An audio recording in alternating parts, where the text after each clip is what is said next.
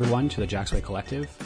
If you want to go by the the main feed of core episodes, that would probably make this episode 20, minus the Let's Read series. Regardless, I know it's been a while. I believe the last time I released an episode was the 31st of May, which is kind of hard to believe, but uh, I'm back.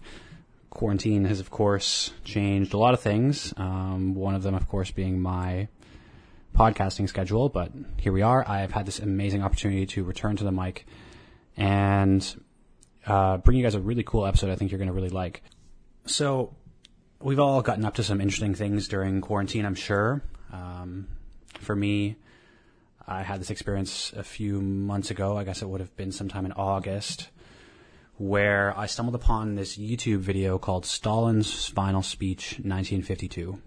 And I decided to click on it and it turns out it was this uh, full video of Joseph Stalin's final public speech delivered at the Congress of the Communist Party of the USSR on the 14th of October in 1952. And there was something about the video that was very striking to me, the way that I was watching Joseph Stalin speak, and also it was subtitled so you could hear and also understand what he's actually communicating. And it was just a fascinating video. And I ended up exploring the uploader's YouTube channel. And it turns out he's actually a professor of Russian history. And his name is Scott Palmer. And he released this 24 episode long series on the history of Imperial Russia. And what it is, is an audio recording of his university lectures, as if you are in the class, coupled with uh, slideshow imagery um, to kind of supplement the the audio material. And there's 24 episodes of these, and I, beginning to end, watched every single one, and it was as if I had taken the university course on the history of Imperial Russia. And absolutely fascinating, completely, um, you know, changed the way that I look at Russia. I learned so much, and I, you know, I think as moderns, we often think of Russian history from you know, let's say the turn of the 20th century or the, the post Russian Revolution or things like that. And it was really amazing to actually learn about the history of Russia from far, far before the Russian Revolution and, you know, the, the turn of the 20th century. And it was just amazing. I, I won't talk too much about the actual lecture series. I'll post it in the links uh, for this podcast. But I definitely want to share my experience reaching out to the professor. I'm like, wow, I can't believe that there is a professor out there willing to take the time to produce this uh, kind of high quality educational content and put it online for free for people uh, like me in another country, really just looking to to learn at my own pace at home. It was just really fascinating, and I was also really compelled by the way that Professor Palmer lectured. Um, he's a true dramatist. He tells these amazing stories. He's a com- completely engaging speaker. Um, his knowledge of Russia, Russian history, Russian context is awe-inspiring, truly. And you know, when you sit into these in these lectures, even though it's a very low production value audio um, YouTube course, it really does feel as if you're in the classroom. And so I decided to send Professor Palmer an email and ask him if he would be interested in having a conversation with me on the podcast. And you know, sure enough, he was uh, super keen. He was very interested in this, so uh, we had an initial chat, and then uh, I guess it was last week we decided to actually sit down and have a podcast. Um, the podcast was amazing. It, we talked, of course, about the history of Imperial Russia. Uh, we had some great discussions about Russian literature uh, and just even the practice of speaking Russian.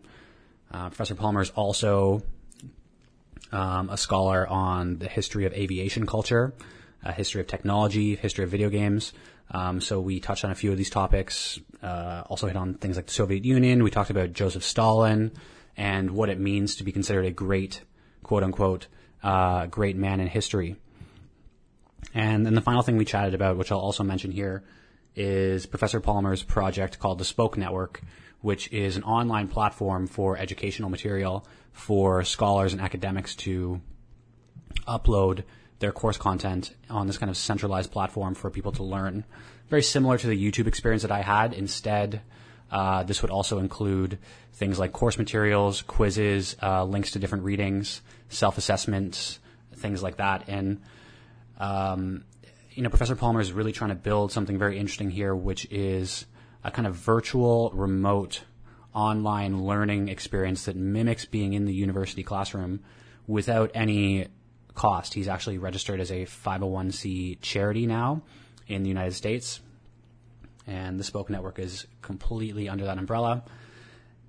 And it's just really cool. Uh, you know, professors, uh, including himself, are going to be uploading more and more content on this platform. And, you know, if you, if you take any enjoyment out of, let's say, the Russian imperial history course, definitely check out the Spoke Network as well because that's going to be a hub for all of Professor Palmer's future content. Uh, he's been kind enough to share with me his first lecture on the history of aviation uh, culture, and it was just absolutely fascinating as well. So I'm excited that I have even more content in the pipeline. So I won't ramble too much longer. I just want to share that it was a great conversation. It's difficult to edit because uh, everything that we talked about was great. So this is a complete marathon.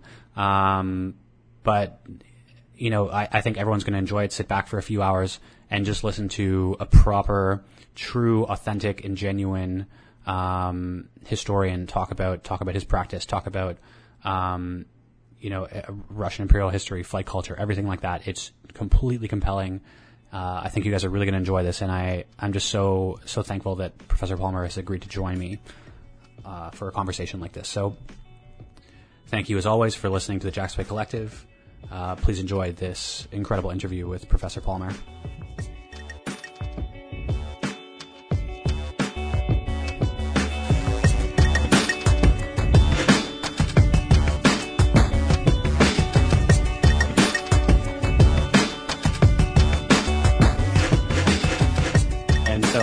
Are. Thank you so much for, for joining me, Professor Palmer. It's such a pleasure. I'm very happy to be here, and thanks so much for the invitation. I appreciate it. I, I have to start with this question. What what was it for you that drew you to Russian history uh, initially?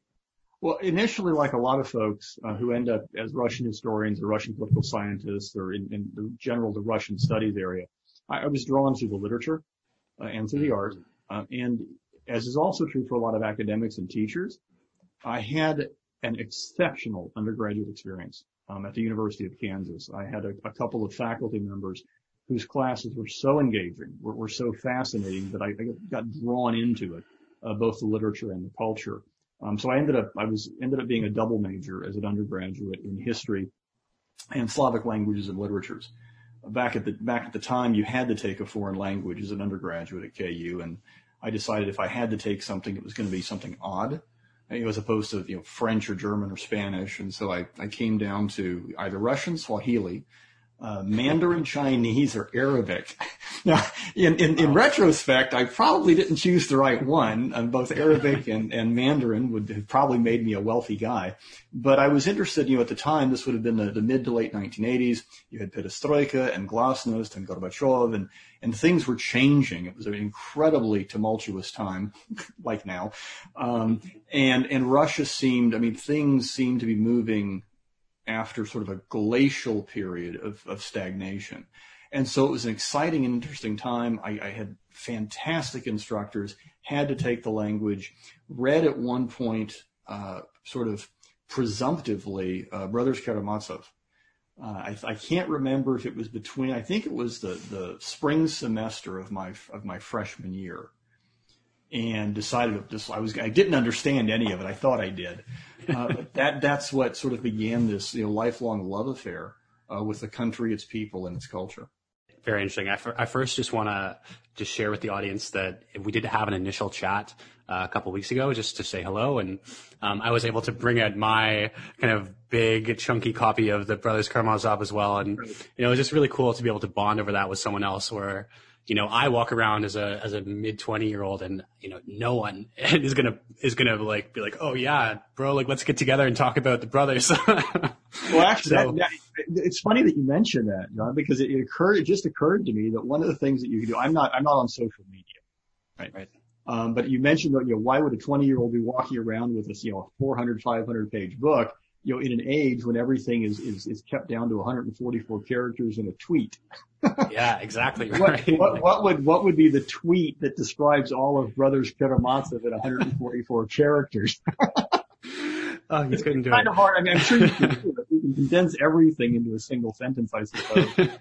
you know, it, it does, you know, Russian literature does sort of lend itself to not that kind of, kind of a communications approach. Absolutely. And I think, I think that's part of why I love it. Um, I, I, I think specifically Dostoevsky is the one who, who just speaks to me so much because he has these characters who just go off on these mm-hmm. pages and pages of monologue and um, they're they're raving and they're waxing philosophically and they're they're impassioned and everything like that and it's just you feel like you're almost being swept along when you're you're reading some of these books and so that, that was really really cool to be able to share that with someone else. Like, oh, okay. So that was great. Well, yeah, they, they, they the, the Russian novels really can be entirely immersive experiences. Um, and as someone who's a historian by training and, and so always sort of had a historical mindset, when I was reading these works as an undergraduate, and even later on, you know, read them in graduate school or just read them for pleasure, I, I want to link everything back to the, to the history and the times in which they were being written. Why is Dostoevsky talking about this? Why is Tolstoy addressing his topic in a certain way?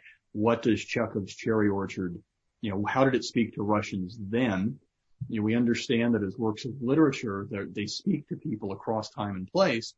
They had a particular resonance for contemporaries in a way that, you know, they, they don't quite resonate with us now unless you understand a little bit more about the history. But even that only gets us part of the way there. Right? Yeah. And, and that's, I, that's, think, I think the literature there, the literary and the cultural artifacts that have been left over. And it's not just Russia. It's, it's any culture. It's, it's any civilization. But those literary and those cultural artifacts are so important, you know, to trying to understand the time and the mindset and the belief systems of people who've gone before us. That's, that's what I find so fascinating about it.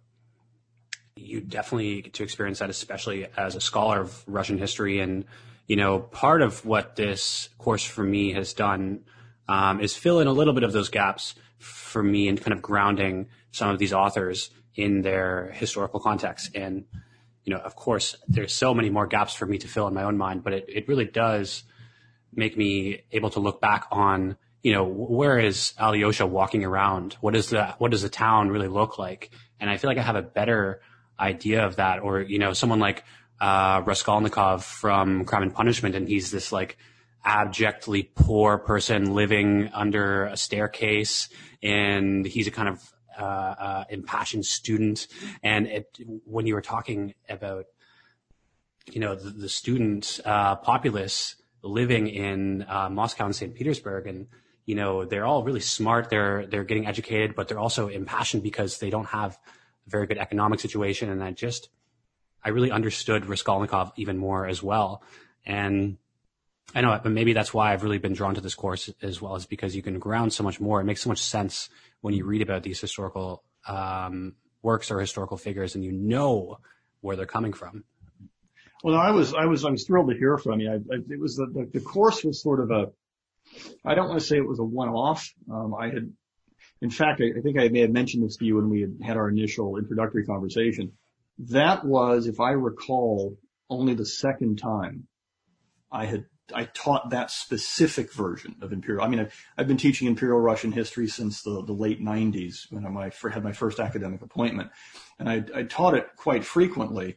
Um, and then decided yeah, I wanted to completely redo the course, change the way I was interpreting it, change sort of the narrative framework and the narrative arc of the course. And that was only the second time I've taught it, and, and it's it's the last time I've, I haven't taught it since then. which is, you know, because of, you know, other, other responsibilities, administrative responsibilities, changes that took place in my uh, career and, and, and, you know, uh, and domestic, you know, domestic life moving and things like that. So I haven't had a chance to go back and revisit it. Um, and although I've, I've had, I, so I, if I threw the lectures up, um, the production value wasn't up to my standards, uh, to be honest with you. Um, you, you can hear me when I'm lecturing and I start to go to the microphone again. And then I come back to the microphone because when I, when I lecture, I pace. I like to walk around the classroom a lot and I wasn't wearing a lavalier or anything like that. But the, the response has been overwhelmingly positive. I was, I just sort of threw them up there, patched them together in iMovie, tried to throw in a few extra things and then just frankly haven't paid much attention to them.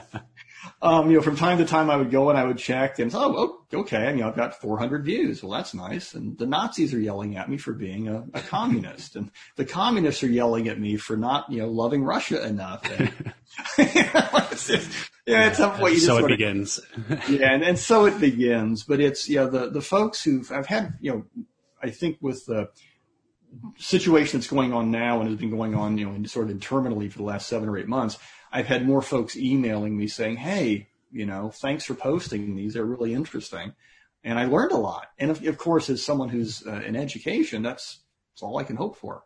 That's the best I can hope for is for folks to sort of get something out of these classes, um, you know, and maybe do something more with them, uh, you know, in the, in the future. But it's, I was, I was thrilled to hear from you and I'm thrilled to hear from anybody, um, particularly the folks who've enjoyed the classes. yeah, it's a bit easier as opposed to me yelling and screaming at you. You know, some of the haters can be pretty ridiculous. It's like, okay, you know, look, look, buddy. I mean, go ahead, and you throw up your 24 lectures on Russian history and let me critique them. oh, that's good. That's funny. Um, I, I, I do want to ask. You have these moments in um, the lectures where you're trying to describe um, a, a, Russian concept or a Russian um, institution, and you'll, you know, you'll be lecturing in, you know, your your native tongue, and all of a sudden you just you whip out some incredibly fluent Russian word, and I have to ask, like, you completely? Well, uh, how is your I, Russian? My Russian, вообще, я бы сказал нормально, говорю по-русски. I mean, in general, I would say I can speak Russian, you know, sort of normally. Am I native fluent? Oh, heavens no. I speak with an accent. Right. Um, and frankly, uh, uh, my fluency was probably better, you know, 15, 20 years ago, right after I had spent a year, you know, a year and a half living in, uh, in Moscow, right? Because right. it's, it's, it's kind of like riding a bicycle. You don't, in, once you attain a certain level of fluency, you have it for your lifetime. Mm-hmm. But if you don't use it, you're not quite as, you're, you're rusty. And so to be perfectly honest, you know, I'm, I'm, I'm far more rusty than I wish I was. Right. Um, but I do have one of my favorite stories. Um, this was back when I was, I was in Moscow on my, on my, I was doing my research, uh, archival research that led to the uh, dissertation, finally the book. This would have been about 90, 94, spring of 95, something like that. And I'm walking down a street, I'm walking down, uh, uh, the, it was in the Arbat on, uh, uh, uh, in uh, in Moscow, and a news reporter just pulls me aside, and I'm it's it's it's early spring, so early spring is February, which means it's winter. okay. Right, of course. And I'm all bundled up, you know, and I've got my my raggy coat on, and I'm trying to look the part. Uh, this was back during the major uh, economic crisis for the Russians. Things were really rough. And she pulls me aside and she starts asking me a question. I don't even remember what the question was at this point. Something to do with contemporary Russian developments and politics and that sort of thing. And so I I answered the question. And she was a bit startled and we got done and, and you know, she turned off the cameras and, and, and she said to me, uh, молодой человек, young man, вы откуда? Where, where are you from? And I said, yeah, американец. I'm an American. And her response was, you have to be kidding me. Your Russian's fantastic. I thought you were Lithuanian. right? Which, which, wow. which on the praise. one hand, it's, it's, it's, it's a backhanded compliment, but it's really a compliment. I mean, obviously I wasn't speaking with a Russian accent. She had pegged me for being Inoi, you know, being other, mm-hmm. but it wasn't an American. And I, you know, to this day, I mean, it sort of warms the confidence in my heart. You know, my Russian is so good that I'm confused with being a Lithuanian. You'll take it. I can imagine. That's great. Absolutely will take that any, day. I wish I could get that compliment now. Oh, that's funny. Yeah, I think, you know, part of the reason why I'm so curious about, um, you know, your ability to speak the language is every time I read a foreign translated work, you know, you know, we have amazing translators here, but you know, there is always this feeling inside of me that I'm, I'm missing something so crucial through the process of translation. And I, I'm, I'm sure what I'm missing is a kind of je ne sais quoi. I can't quite put my finger on it. And I'm wondering, you know, if, if you have experience being somewhat, uh, fluent in Russian and you can read these books, like, do you have any insights as to what that missing piece is? Well, it's without sounding like a 19th century romantic. Um, it it is you're, you're missing sort of the spirit of, of the language. Now we have all these wonderful tools now. You can take pretty much any phrase in any language. You can plug it into tra- Google Translate, like what used to be Babelfish online for the uh, Hitchhiker's Guide to the Galaxy fans. Um, you plug it in, you push a button, and it pukes out English or you know vice versa you put in the english if you if you if you speak you know i don't know russian or or, or swahili or whatever and it, it pukes out uh, the the words in your in your native tongue and you're like okay i think i i understand the general gist of things and in time with artificial intelligence and the rest of it it's going to become more and more uh, precise but i don't think it's ever going to be exact um, what you're missing and, and and you do miss it i agree with you you can read literature in translation, and it's not quite the same. And I feel the same way if I'm reading a, you know, a work of German literature, Italian literature, French literature. I know I'm missing something because I'm reading in English. It's most pronounced with poetry. Yeah, I can imagine. Poetry is so incredibly difficult to translate. And what you're missing is you're, you're missing the, the again the, the nuance, the spirit, the turns of phrase, the rhythm, which is especially true for poetry right? Because you've got meters and lines and things like that, and you can get those things to match up. They never quite fit.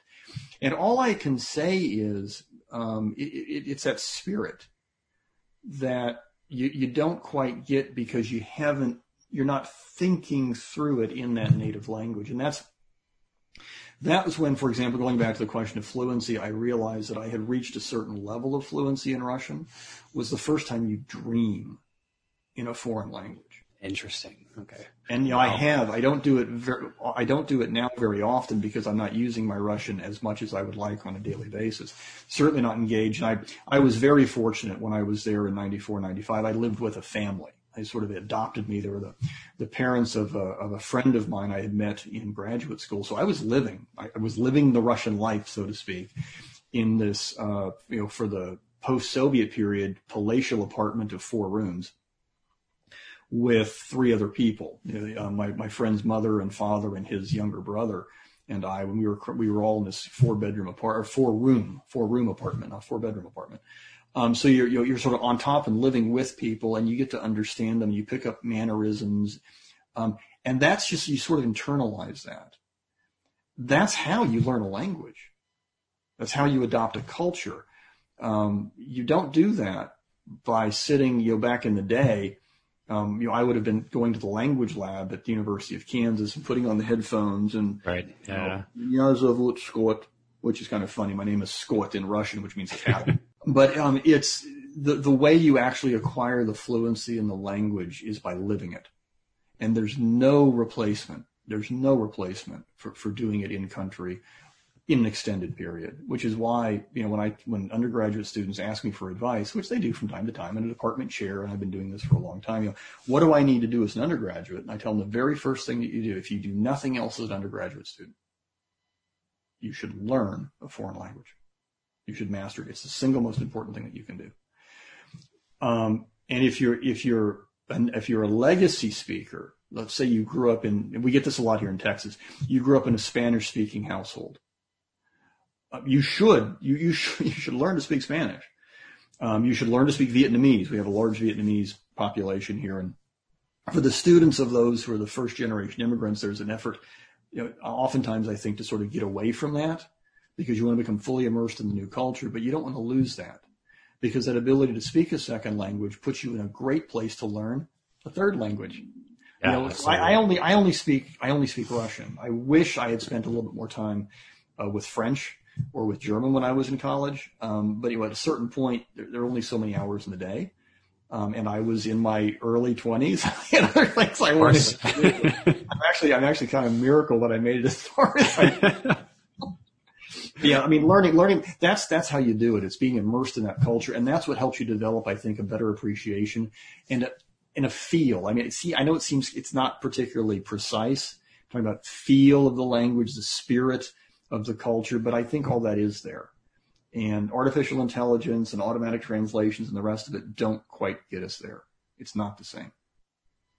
Yeah, I, I completely um, completely hear you. I wish someone had told me that when I was uh, 17, entering college to pick up a second language. At well, wait a bit. I mean, look, I'll be honest with you though. It's not too late. I mean, as you grow older, your capacity for acquiring additional languages declines. You know, I, I wake up in the morning and I hurt. like I, my age. But I mean, you're, you're, still because I didn't. Again, I didn't start. I had I had the typical sort of high school experience with German. Um, mm-hmm. you know, I sat in the back of the class and I cut up and I acted like an ass, um, and didn't didn't pay attention to it. But I began I began uh, my my Russian language training relatively late. It was in the it was in the uh, summer between my sophomore and junior years. And what I attempted to do is I took a, it was either a six or an eight week intensive language. It was all of the first year of Russian compressed down into eight weeks and I was I was literally living in my mother's basement um, in Topeka, Kansas, and commuting to Lawrence, where KU is located, to work my student work job in the library. It's always a great place to work as the library if you're a student. Yes. And then taking, I think I was taking four or five or even six hours of Russian a day. Wow. And by about three weeks into the eight week semester, I was pulling a D, and I had to quit. I dropped out. I just I couldn't do it. It was just too much, complicated. It was too difficult. But I still had to have the language requirement. And so I decided, well, look, you know, I'm out, you know, I don't know, 1500 bucks, whatever it cost me. I don't remember. That money was shot. I didn't get the refund. Um, but then decided, well, look, fall semester, I'm going to give it one more, one more stab. I'm not going to quit. I'll, I'll, try one more time. I, yeah, I sort of persevered. Enrolled in the first semester of first year Russian and I was I, mean, I was the best student in class. Well, obviously I was the best student in class. I had just had I had just had three weeks of what I thought was all holy terror trying to pick this up, but I was far enough ahead of the other students to have confidence that I could master the material. And that's the that's the thing about language and really learning in general is having the confidence that you can master the material. And the failure, and I failed. I mean, I was gonna, I was gonna fail the class. I had a D when I dropped it. Ooh, my GPA, Professor Palmer, you can, I've got to have an A. Tough, right? Failure is one of the best things that can happen to you if you don't make it a habit. right? If, if you fail and can learn from it, that really is one of the best things that can happen. Um, you know, there's a famous, I do history of uh, technology and culture as well, and there's this very famous quote. A newspaper reporter, I think it was, had asked Henry Ford. Um, it was Henry, no, it was, it was, it was Henry Ford, it was Thomas Edison, Thomas Edison. As he was working towards his uh, marketable incandescent light bulb, all the processes that they went through, and this this uh, interviewer was saying, you know, to uh, to Edison, well, you know, how many times have you failed? You, you're going to fail 99 times out of 100? Um, and, and Edison shot back, no, I didn't fail 99 times. I discovered 99 ways it didn't work. Right? So to put a positive spin on that, the failure set me up for success. And I think that's a lesson that all students at any level really need to take to heart is that you don't be afraid to fail. Don't make a habit of it. Learn from the mistake. Learn from it. Failure, but you've got to learn from it. And there's, you know, right now in American academic culture and American culture writ large, you know, there's there's this stress to succeed at all costs, um, and it's it's crippling learning, frankly. And I think just to tie it back to the Imperial Russian lectures, yeah. um, you, you actually talk about a lot of different innovators throughout um, the centuries, both you know, in America, in Germany, in London, and also in Russia. And, you know, one of the conclusions, um, you know, if I may, that you come to is that, you know, genius or a great mind is not necessarily enough. Um, you need to have the genius plus these kind of wider pieces of infrastructure in place. And one of the biggest ones is the ability to fail, the ability to make mistakes and learn from them. And you uh, give these examples of these incredible, uh, innovative Russian inventors or thinkers, but they don't have this kind of uh, uh, safety net to fail and go back to the well and try something again in the way that Edison does. And because of that, they get lost in the annals of history um, when they didn't need to. They they had the brains, they had uh, the capabilities, and everything like that. So just to really strengthen your your example here, it applies throughout history. Right, and that that's sort of my idiosyncratic take on Russian history. I'm I'm looking for a grand. I'm I'm, I'm the kind of scholar who prefers grand narratives to digging down into the, these five days in the life of a certain person or this these two weeks in the history of a country. Um, and what you know, sort of looking at the lives and the patterns and the way things have evolved. I mean, dating back, and of course, you know that that course, if I remember right, it begins at the beginning. You know, with with the baptism of the Rus. You know, to the Ukrainian folks who may be listening, yes, I understand that Kiev is is, is Ukraine and all the rest of that. Um, they, they've been a bit harsh too. I can um, imagine. But it's it, it, it is it, it's more than just you know being a, a stunning genius. I mean, the I, I, tell my I tell my son um, who's got his who has his own significant talents, um, as all people do. Um, you know, graveyards are full of talented people. Um, Grim, but uh, in a great quote. Not, you know, yeah, what a dad he is. Thanks for that, Jiminy, you know, Jiminy crickets and all the rest of it. it. You have to you have to be able to apply that talent and wrestle with it, and you have to not again not be afraid to fail, because that's what takes that level of talent where you you're not the best, you're never the best. Um, no matter where you are, there's it's, it's a Ben, I'm Ben Folds fan. There's always someone better than you at what you do, and you can't let it defeat you. And you don't want to rest on your laurels. You want to you want to constantly improve. And, you know, you have times in your life when, you know, you're, you're doing well, you think you're, you're improving, and then you sort of settle into a rut. We all do these things. Um, the, the, the key is to fight through them. And the, that's one of the things about the Russians is so many of these inventors had so much resilience, so much drive, so much passion. They overcame so many odds. Now, that's not to say that American inventors, regardless of their you know socioeconomic class or things like that, haven't encountered problems. But, you know, in whether in the Soviet case, certainly in the 1920s and the 1930s under Stalin, um, which, which is not in the imperial class, but you, I think you understand my point here. Um, you know, failure was a matter, it could be a matter of life and death. Literally life yeah, and death. Yeah. Um, you know, no imperial, freedom to fail. Basically. There's no freedom to fail. I mean, there's just no freedom to fail. And the other thing about the other thing that's curious about those Russian social, political, economic, cultural contexts is when there's no freedom to fail, it also dampens innovation, right?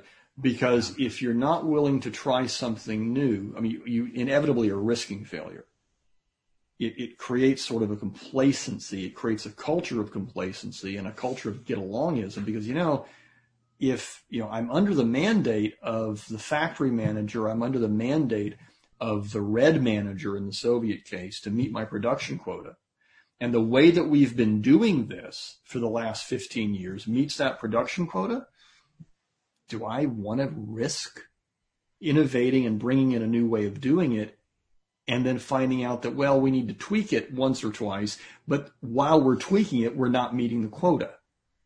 Does that make sense? I mean, that, that's yeah. exactly what the case was in the Soviet system uh, after Stalin, no doubt about that. But we see some of this, and I talk about it in the Imperial Russian class. You see some of this in Imperial Russia where state ministries played such an inordinately important role in providing the capital, providing the incentives, uh, and providing uh, the the pay the profit uh, to in, institutions that are set up whose primary market is the state. When the when the state is your primary market, right? When the state is the primary purchaser of the goods or the products that you are going to uh, deliver, who's master? The state is master. You're going to state, do yeah. anything that you can to meet that quota in order to keep your and it's, it's a personal decision too. I want to keep my position. I want to keep my perquisites. I want to keep my salary. I want to keep my social status. I don't want to rock the boat. Uh, and there's a lot of that going on um, now in the West. I think Russian history can be very instructive uh, of, and it's and it's it's that tension here between freedom and security. Um, that's that's a universal concern. Um, in the Russian case, it's le- it's sort of leaned in one direction. For the better part of the last 150, 200 years in the West, Central uh, Europe, Western Europe, the United States, it's leaned in the other direction. You know, more towards freedom than, than towards security, but that tension exists um, in, in European civilization, and it exists everywhere, I'm sure. Um, but the way it plays out in Russia is particular. Um, and that's one of the things that I, and again, I, I, I, do expect at some point to go back to teach the course again. There are things I'd like to revise um, with the production value and things like that. Some other examples I want to bring in based upon additional readings I've done since that class was last taught. Um, and then eventually, because the question most people ask, and I think maybe the one that you had asked me when you first emailed me was, "Where's the Soviet version?" and, and and as I and I, I keep telling, I, I, for the longest time, some people would e- email me and I just didn't respond. I tried to respond as often as I could, um, in light of everything else. But there is a Soviet version out there, um, in fact, I was yeah. going back and looking, and I have all of the Soviet lectures, the audio recorded, save for the last one. Somehow I failed to record the last lecture that semester, but I was I was doing a bunch of courses at, at the same time because of things that were going on at my previous institution. I was trying to reach as many people as possible, students who were enrolled there, and then I realized, you know, well, what the heck? I'll put some of these courses online. Um, and, and, see what the response is. And I had uh, my flight culture course, my course on, on aviation culture was up briefly um, for a time. The problem there was I kept getting uh, copyright dings from the folks at Google because there's a, lot of, if you're going to teach a course on aviation culture, you're going to have a lot of music, videos, and things like that, which I can use under fair use under American copyright law for nonprofit educational purposes, which is what I was doing. But it just got, it got so tiresome um, I just pulled them all. I had tried pulling the, I had tried pulling some of the songs and some of the clips and things like that. And then I, I went back and I looked at the, like, this isn't working. You know, I've got this because, you know, it may be that the clip is helping to make the point. Now I'm going to, what I hope to do with the Russian course is go back and add some of that stuff.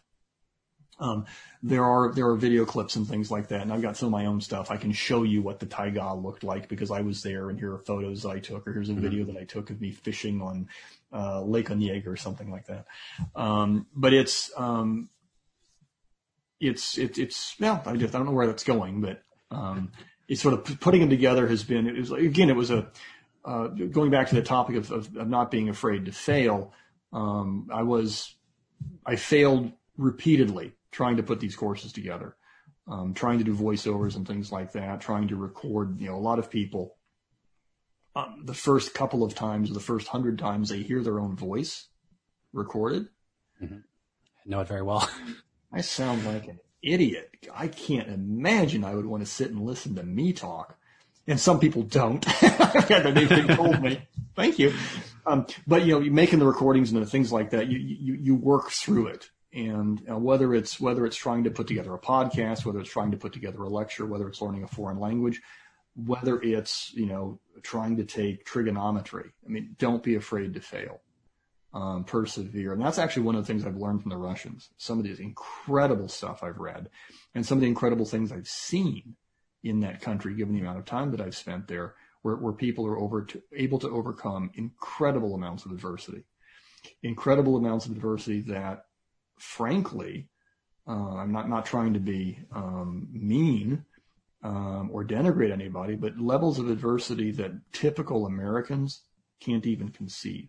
Yeah, the the Russian through line seems to be overcoming some sense of struggle or suffering in a way that you know we can't possibly imagine. I remember one of the um, things that has stuck with me most from the lectures were um, th- these people who the barge haulers, men or women who simply work 12 hours a day, regardless of the weather, and they're on the side of rivers hauling by hand and foot these boats so that they can travel up and down the rivers of Russia. And you show this photo of this group of women just hauling a barge. Uh, uh what was the Russian word again? Is it the bur- burlaki? Burlak. Burlaki is, is plural. Burlak. Okay. literally, literally harnessed to the ship or harnessed to the barge like cattle. And you said that there was something like 600,000. 600, there were 600,000 of them by the middle of the 19th century. This would have been around 1850, 1860 at a time when, I'll get the numbers wrong. I have a historian's memory. At a time when in the United States, you may have had as many as 20 or 30,000 steamboats. Which involve no hauling. No, no, no. It's just steam. You're, you're feeding the coal into the engine and you know that sort of thing. And how are how are how are the how are the barges being hauled along the Volga? Human labor power.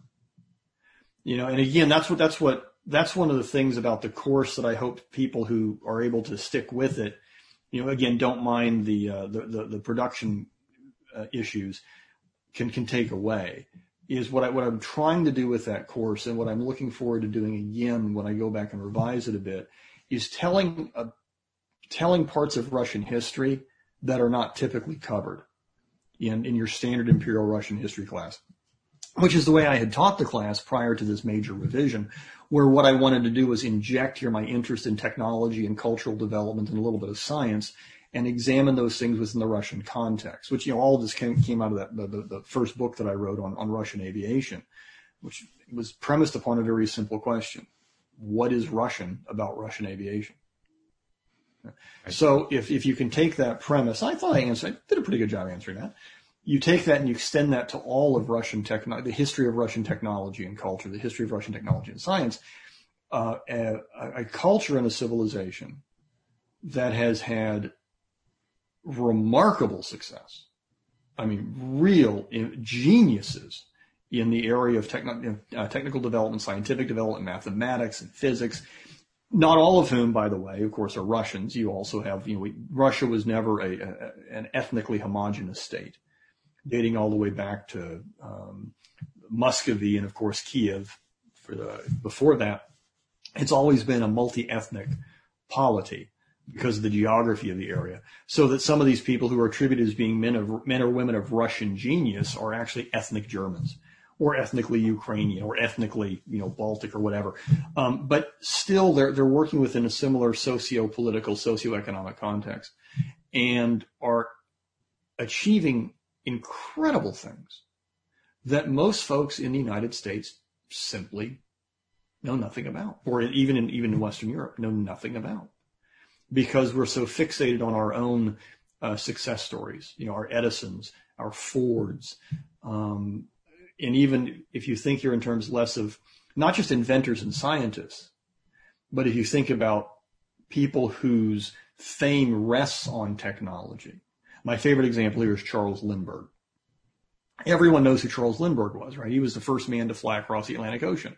No, he wasn't. He was the first man to fly solo, first person to fly solo across the Atlantic Ocean. There had been something like 95 people cross the Atlantic by air prior to Lindbergh, but he did it by himself.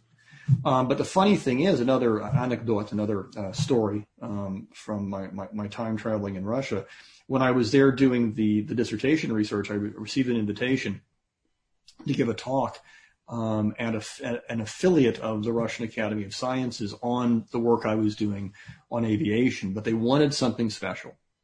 They wanted me to talk because they were aviation specialists, Russian aviation specialists. They wanted me to talk about something having to do with American aviation. And actually, at the time, I, I, knew, I felt I knew more about Russian aviation than American aviation. Okay, it's fine. I'll do that. Um, I said, how about if I give you, I'll give you a presentation on the role of Charles Lindbergh in American culture. And the fellow who had invited me was just a blank stare. And he said to me, Kto Lindbergh? Who's that? You've won this mind. who's Lindbergh? I don't know who this guy is. You don't know who Charles Lindbergh was. And I explained, you know, Charles Lindbergh, American aviation hero, crossed the Atlantic by himself, Spirit of St. Louis, 1927, landed at, uh, landed at Paris. And he looked at me and he said, ah, конечно, ваш Chkalov. Lindbergh, of course, he's your Chkalov. Now, now what that means to folks who may be listening to the podcast, Valery Chkalov is the most famous, arguably the most famous of the Soviet pilots of the, uh, of the 1930s. Chkalov was part of a three-man equipage or a three-man crew that made the first transpolar flight from from Moscow uh, to just outside of Vancouver, as a matter of fact. Oh. So when when uh, Soviets or Russians to this day think of aviation, they're thinking, of course, in terms of a national context. And their greatest aviation hero is Valery Chkalov. I mean, he, now he, fly, he doesn't fly by himself. He flies with two other folks, uh, Gromov and, and uh, uh, Baidukov. But within, that's what I, I talked about in the, in, in the book, is, you know, this within the Soviet context and the Russian context, what was important here was, was the fact that they didn't fly as individuals. You know, for, for, for the team. Soviets, yeah, for the Soviets after Chikal, after, I'm sorry, after Lindbergh's flight, Lindbergh is criticized in the emerging Stalinist press in 27, 28, and 29 for being, for demonstrating bourgeois individualism. He was a selfish individual as opposed to being someone who worked for the collective good of the entire country, which is what Soviet pilots did. Now that I think is fascinating. That's an entirely different, because the airplanes have to fly. The airplanes have to comport with the laws of gravity. You have to achieve lift. You have to fight against drag in order to get the thrust. The physics of flight are no different in Russian airspace than they are in American airspace or Canadian airspace. But the way in which that event is understood by Russians, Americans, or Canadians because there's an entirely separate Canadian aviation culture. Canadians look at aviation differently than Americans do. That to me is incredibly interesting because it it's shows you the, like, huh? oh, sorry, it's almost just like a reflection back on the culture at large. Um, in some ways it is, right? It, it, does reflect back on what those enduring cultural values are or are not. And at the same time, it shows you the, the, the extent to which technology is malleable. Malleable. Again, the airplane, the airplane has to achieve sufficient lift, right, to fight against the forces of gravity. It has to achieve a certain amount of thrust in order to move forward. That is true in any context.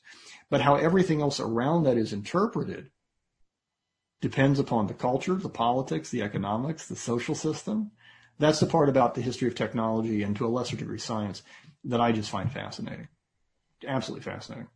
And there's sort of the questions that you apply to these types of things, whether it's aviation or whether it's video games, for example, or anything else, um, gives you insight into these, you know, what for us would be a foreign environment, a foreign culture. And, and, and we have, we have that, that item, we have that artifact, the airplane, that we all can refer to. Everyone knows what an airplane is. Mm-hmm. So we all understand the airplane, we understand the function. We have that reference that we all can relate to, but it's through that then we can have, arrive at a greater understanding of the culture or the people behind that specific iteration of the artifact, if that makes sense.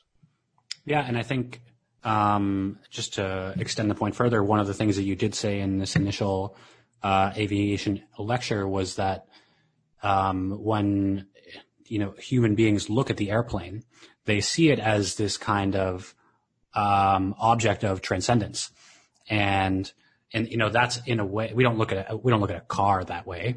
Um, we look at an airplane as you know this kind of a little bit more godly um, piece of technology in some way. It kind of bridges the gap between the heavens and the the grounds of the earth, and so it, it, it, becomes even more significant when you look at these wider cultural elements and factors that are going into it, because it's not just how do human beings in different cultures approach any piece of technology mm-hmm. or cultural artifact is like how do these different cultures approach the concept of transcendence? And they all do it in such different ways. Um, and that to me is very interesting as well. Your your first lecture on aviation, you're not just talking about Russian aviation in that at all. You're talking about what they were doing in China or in uh, in Persia, and um, and it's just they all have this same kind of idea of transcendence with the heavens, but they approach it in such different ways and that can tell us about these people's cultures in in really interesting and uh, deep ways. I think. One of the one of the really cool things uh, since, and I'm not saying that my book did it. Um, you know, people had written sort of cultural histories of aviation before my book came out in uh, first first edition in 2006. But since my book came out, uh, it, it was uh, Joseph Corn, American historian, um, wrote. It was in 82 or 83 a book by the by titled The Winged Gospel: America's Romance with Aviation. Corn sort of pioneered this idea, but I mean, he's using he's using the obvious example, you know, the nation that invented flight. You know, if there are any Brazilians listening to your podcast, Alberto Santos Dumont was not the first to fly. Sorry. Um, it, it, was in fact the Wright brothers who achieved controlled flight for the first time. Although Alberto Santos Dumont is a fantastically interesting person. Um, so Corn wrote this history of, of American aviation, talked about sort of how talked about how the airplane was endowed by Americans with a spiritual value. And I, I, picked up on what Corn had done, and I said, in, to a certain extent, what I want to do is I want to do this for the Russians, but obviously I'm going to ask a different set of questions because Russian culture is different. And now since then, we've had a number of really interesting works come out. Um, Willie Hiatt has written on Andean uh, aviation in Peru. There have been short uh, or longer essays and books on Egyptian aviation, on Afghani aviation. There's an entire uh, library on Canadian aviation. So the I mean, there's uh, a couple of folks over in Great Britain working on you know, British aviation culture, South African aviation culture. It's been really fascinating to see how this has expanded um, over about the last 14, 15 years, where you can write these sorts of national histories that are about aviation, but you're using aviation as a prism or a lens through which you're going to look at these these more enduring cultural values. If that makes sense.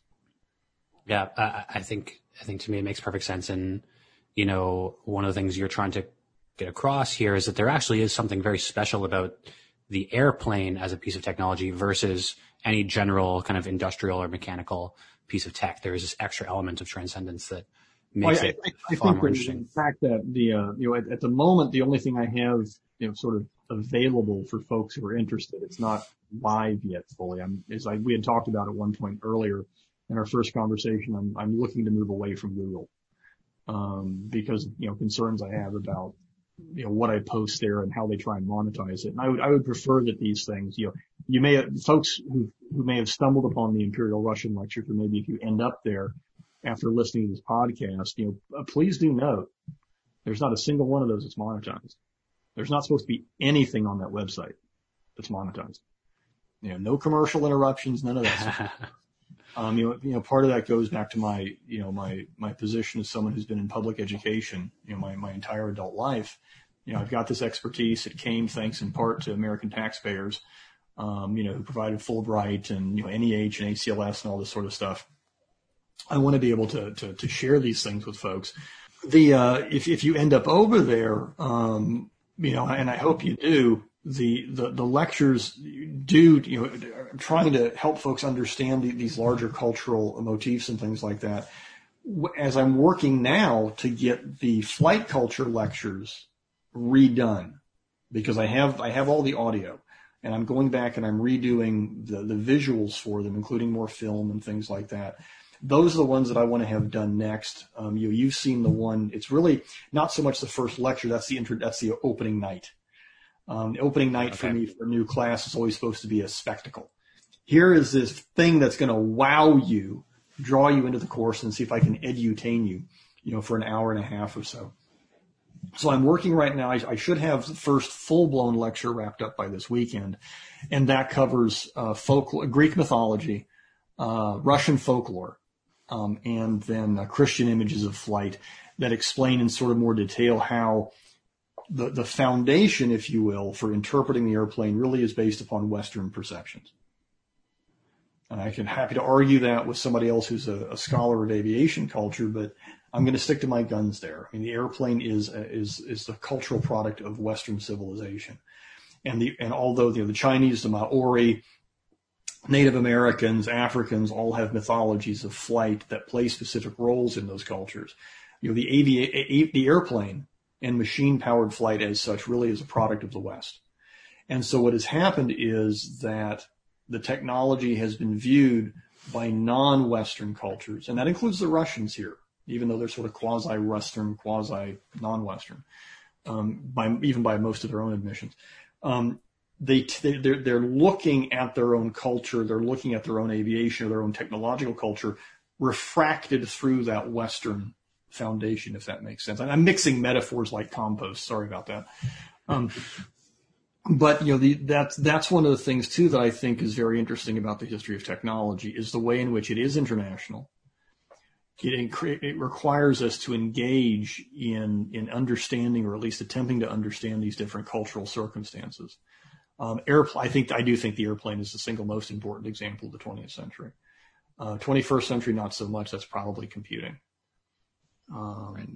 But it's the airplane. But the, the airplane does does embody these these transcendent ideas in the way that the automobile does not. I mean, in the American context, most certainly, the automobile's close association is with individual freedom, because what the automobile and that's different from transcendence, right? Freedom is part of transcendence, but freedom is not the same thing necessarily as transcendence.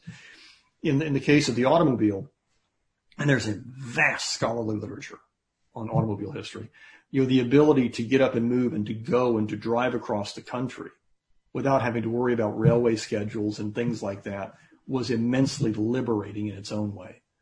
Um, especially for youngsters, right? I got my first car; it was a big deal mm-hmm, because now I'm free from my parents and that sort of thing. Um, the airplane takes that though, literally and figuratively, to an entirely different level. Yeah, uh, uh, I think I definitely I want to talk about some broader history things. I want to talk about the Spoke Network, but um, I think the one final thing I want to mention on just watching this first aviation lecture that you sent me was um, you really do show that in the course of a century we have the inception of like let's say the first airplane that's flying over the Atlantic, and then over the course of a century it turns almost away from this transcendent thing to this kind of highly commercialized, almost uh, it's a little bit cynical. You know, you go to some sort of consumerist style airport, you get patted down, and it's just kind of this functionally um, necessary thing that we do now. And that that happens over the course of a century. And it's funny that you mentioned, okay, what is it in the 21st century? And you say it's computing. And I feel like that same process has happened, but it's just completely crunched out. It didn't take us a century to get computing to the same state of like, oh, it's just cynical, um, kind of consumerist, mindless. The, the transcendence was lost so much more quickly than it was with, uh, the airplane. Um, and I, I, just, I thought that that was interesting. I don't know if you agree with that or not, but. No, I, in the main, I, I do. In the main, I do. And that's one of the things, you know, as a Russian historian, we're not not all Russian historians are cynics, but it helps. I can imagine. Not, you know, you may you may develop a healthy degree of cynicism that you didn't have to begin with. I had a good deal of it to begin with, so mine's only intensified. Uh, and you know, with the airplane, I think that is true, but there, there's also you have to strike a balance here. Um, one of the one of the scholars, and you know, you know, folks who really focus on sort of the history of technology and the sociology of technology, because that's also sort of a subfield in the history of technology and science, what we call STS or Science and Technology Studies. And a lot of a lot of great programs at places like uh, Georgia Tech, MIT, uh, Cornell, and things like that. They sort of focus on the sociology, the networks.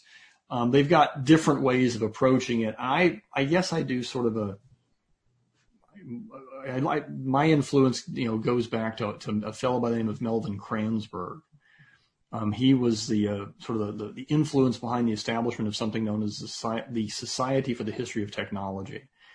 And one of the things I try and impart to my students is back in the early 80s, he gave a keynote address at the conference, the annual conference for SHOT, as it's called. It was later published in their journal Technology and Culture uh, as a short essay called Kranzberg's Laws and he lays out its six six laws or six general rules for studying history of technology and culture. And among the things I tell my students, aside you know learn a foreign language, I, I tell them in, whether it's the airplane class or the video game class or a general class on the history of technology, I said if you learn nothing else from this class, you'll fail. but but, but if, if you only learn one thing, the one thing I want you to leave this with is Kranzberg's uh, first law and, and that is that technology is neither good nor bad, nor is it neutral. Technology is neither good nor bad, nor is it neutral. This comes back to the point that you were making here about the cynicism and the airplane. And we've gone from this thing of airplane as being this miraculous uh, device of transcendence in which these early pilots like Blériot and others are these Promethean heroes of the 20th century. There are men who have conquered nature and time and are transforming humanity to, you know, okay, I've got to go to DFW, get on a plane and have the TSA, TSA guy feel my junk. Right? Yeah. Whether or not you want to keep that in the podcast is your business, right? But honestly, that's about as cynical as you can get, right? This is what airline travel has become. It is absolutely horrifically bad. It's horrifically bad before all the pandemic stuff. I just, no one enjoys flying unless you can afford to fly, you know, first class, that sort of thing, which is not what most people can do. So you can look at this and you can say, bleh, it's so awful. That's the bad. But wait a second. It's neither bad nor is it, it's neither good, but nor is it bad. You have now the ability, the way that those earlier folks did in the teens, right? 1914, 1915. You can get on a plane. You know, I, I'm 20 minutes from the airport. I can, I can drive to the airport, get on an airplane and be anywhere in the world in less than what, 14, 15 hours? Mm-hmm. Yeah. The world shrinks. That, that right. is also miraculous in its own way, right? That is also, I mean, you're, you're transcending time in that regard. Um, so what I, what I try and do is despite my very healthy cynicism, um, and skepticism is to try and maintain a balance and recognize that as bad as things look in some regards, there are things to be very positive and optimistic about. Same thing can be true with the, the, computers, which is the example that you had given, because you're right. You know, things have compressed so quickly. And I, I remember when the, when the intertubes, you know, first began, um, you, you had, um, Netscape, the first browser, um, where you could get in the browser. Cause I was, I was on the inter, the intertubes even before you had Netscape. When you had AOL and all these dial-up things and that sort of thing. And when Netscape comes along, all of a sudden now you could navigate it and you had this fantastic wide open, space, I mean, metaphorical space, um, that you could explore and do really cool and nifty things. And porn, right? Because, because all, yeah, from, from the very right. beginning, from the very beginning, what what are the most most populated channels? Porn channels. What does that tell you about humanity? right? I read, you know, this morning when I was getting up and sort of you know thumbing thumbing because we're now thumbing through the news thumbing through the news on my phone, there was some article that uh, some fellow had written for some uh, uh, online journal talking about how we are the moral superiors, right, of, fa- of the founding fathers of this country because of blah, blah, blah, blah, blah. And my thought was, you are an arrogant ass and you are historically illiterate if you think that we are morally superior to, and not just the founding fathers. I mean, any, any culture, any peoples who came before us. We're better than the Swahili of the ninth century. We're better than the Byzantine Christian. I don't want to hear it. I mean, they, they were people too. They had the same hopes, the same fears, the same dreams, the same issues. What we're dealing with though now with the, the technology that surrounds us is all this is being compressed so much more rapidly. And while we are being joined, you know, it is in its own way sort of miraculous that, you know, you can get on an airplane, you can physically be anywhere in the world that you want mm-hmm. in, you know, 12, 13, 14 hours. You can log on to the internet and you can be virtually anywhere in the world instantaneously. So that we're having this conversation, however many, what, 2,000, 2,500 miles apart? Yeah, yeah. And here we are talking to each other in real time. That, that is the sort of thing that is immensely, fantastic miraculous. But it's not something that people didn't conceive, right? Uh, there, was, was a, a, science, science fiction, writer. writer um, I, um, talked about, about him in the Imperial Russian class, uh, last name Odoevsky, um, who wrote one of the earliest works of Russian science fiction. I, I don't know if I mentioned him in the Russian Imperial class or not. I may. I may, I may, I may mention him. If not, I will when I teach it. And, and, and he, he, did, he, he prognosticated in his book, uh, the, the, year 4388 email, air conditioning. um, you know, this, this, this miraculous thing that he, what did he call it? It was, I can't remember now. I think it was like, uh, um, see-through aluminum or something like that. What actually ends up making it into one of the Star Wars, the Star Trek movies. Um, invisible aluminum or something. The, the point is that you know, the people who came before us could envision these great things. They had hopes and fears and concerns, and they were they were fallen or sinners if you're a Christian, uh, just like the rest of us. Um, you know, but to think that we are somehow morally superior to these people You know, especially in light of the 20th century, you know, at the, yeah. the absolute peak, you know, for the time um, of human technological achievement and human progress, uh, we get the Gulag, we we get Auschwitz and Birkenau, and yet we're morally superior. Please. Yeah, I, I think you know, a lot of people just kind of walk around with this uncritical assumption that we are all on this grand march of moral progress throughout history on mm-hmm. this kind of standard linear progression as time right. goes on. And the, you know, the quickest way to get out of that mindset is to just begin to look at history.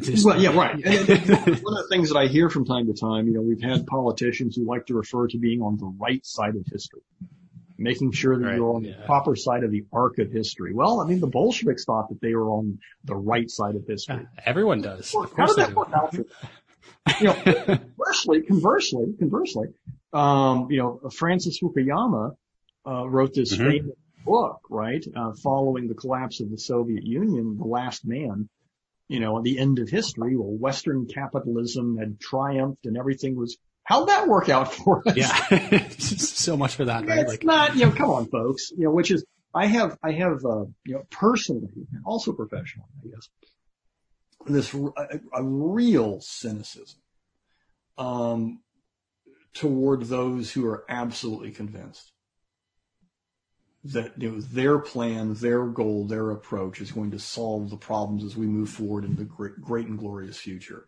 I've been, I've spent my entire adult life studying the great and glorious utopian future to come. You know, as, as a Soviet historian, I'm a late imperial and, and, early Soviet historian.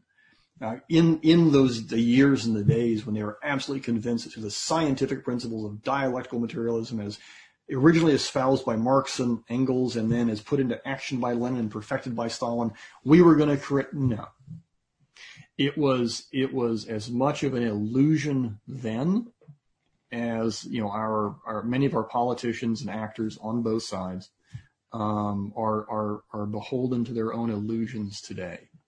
You know, we're all human, we're all mortal, we all make mistakes, we all fail. Um, as often as not, um, you know, but but to to have this conceit, this arrogance that because we're here and now we're better than those who came before us, you know, there's a really good chance that history, if there is any history, you know, 20, 30, 40, 50 years from now, looking back at this time, those folks will be scratching their heads wondering what the was wrong with those people. Yeah, easily, easily.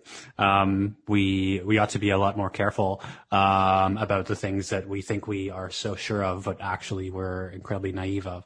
Um, and it reminds me of you know, two of the six themes of Russian history that you give uh, apply here far beyond Russia. Uh, you know, the first was, you know, a belief in Russia's special past. Uh, you can swap out Russia with uh, pretty much any nation state mm-hmm. from time to time. And then the other thing was the faith in the transfigured future. Um, and you know this uh, you know this path from Marx to the Soviet Union is a perfect example of that. Um, but that is also not at all a unique experience to the nation state of Russia. Like we all have these experiences in our own histories or in our own smaller scale lives. We just think we know that the future, what we're doing is completely marching us in the right direction. Um, this is, this is where I think Marx is, is often misunderstood. And especially for those who now, without getting overly political about, about situations surrounding us, sort of foundationally misunderstand Marx, especially Marx as interpreted through the Russian context, because you know the Russians are the ones who put. Uh, you know, it's not just Russians, it's Latvians and Estonians and mm-hmm. Lithuanians and a very large number of, of, of, ethnic Jews, Trotsky and people like that within the Russian context. So it's not just Russians, you know, again. But it's, it's that experience of October 1917, the first attempt to put Marxism into practice as interpreted by Lenin. And, and what they, they don't understand fully and I, I do try and cover this in the Soviet class, is the extent to which, for those who embrace this, although Marx was gussied up with these claims of, of scientific certainty, this was a religion. This was a religious experience for people. This is what gave them faith.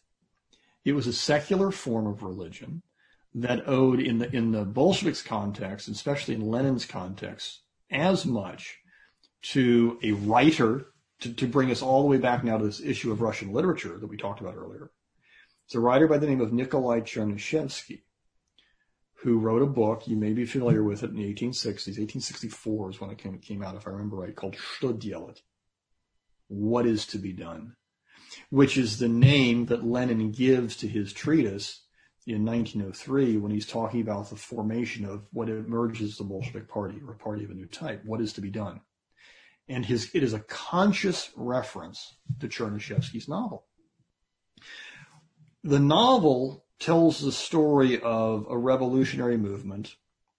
Rakhmetyev is the revolutionary, and all he does is he's preparing, he's spending his entire life training for the revolution that is to come, that's going to sweep away the czarist order and bring about a just society in which people will live in um, in palaces made of aluminum uh, with with glowing electric lights. There will be no want. There will be nothing but plenty. Uh, Len was absolutely obsessed with this novel. Um, from a literary standpoint, it's hot garbage. It's ter- it is just awful to read. If I want to torture students, I will assign them Chernyshevsky's Shlegelet. Having said that, you, you need to read it or at least be familiar with it. Um, if, if I'm not feeling particularly cruel, then you assign the chapter um, uh, on the dream of the dream of Elena Pavlovna, Elena Pavlovna's fourth dream, and that t- tells that's the that's the dream. It's the chapter tells the story of a dream in which the the dreamer envisions this uh, city of crystal and iron, iron and crystal. I, I think I may talk about this in the Imperial Russian class. I don't remember. Yeah, uh, this is the vision of utopia. Right, the vision everyone's of holding on to, which was which was based upon the Crystal Palace exhibition at the English, uh, uh, the Crystal Palace exhibition, 1851. Okay, so you're tying you see refracted this vision of of a utopia based upon this English display, refracted through Chernyshevsky's novel that makes its way into Lenin's mindset but it becomes sort of a religious theme that what you're going to do is you're going to you're going to sacrifice, you're going to devote your entire life to the revolution. That's what Rakhmetyev, the character in the book, does. Sleeps on a bed of nails, eats raw meat, works as a barge hauler, you know, to, to steel himself for the coming revolution. Lenin was fascinated with this novel, read it, I think, six or seven times, memorized huge chunks of it. And it's as much that as Marx that influences his ideas about how you're going to bring uh, into the world a revolutionary conspiratorial organization of men and women steeled, you know, devoted entirely to the revolution. It becomes it becomes like an eschatological faith for them. It's a religion, um, but it's a religion for Lenin's based entirely upon power, because you know he, Lenin's more of a theorist of power than he is a theorist of Marxism, and he you know he he's brilliant in that regard. Um, a very, a very cruel and mean spirited man with very, very little direct experience of what Russians were going through in the 19 teens because he was gone. He was in exile in Geneva.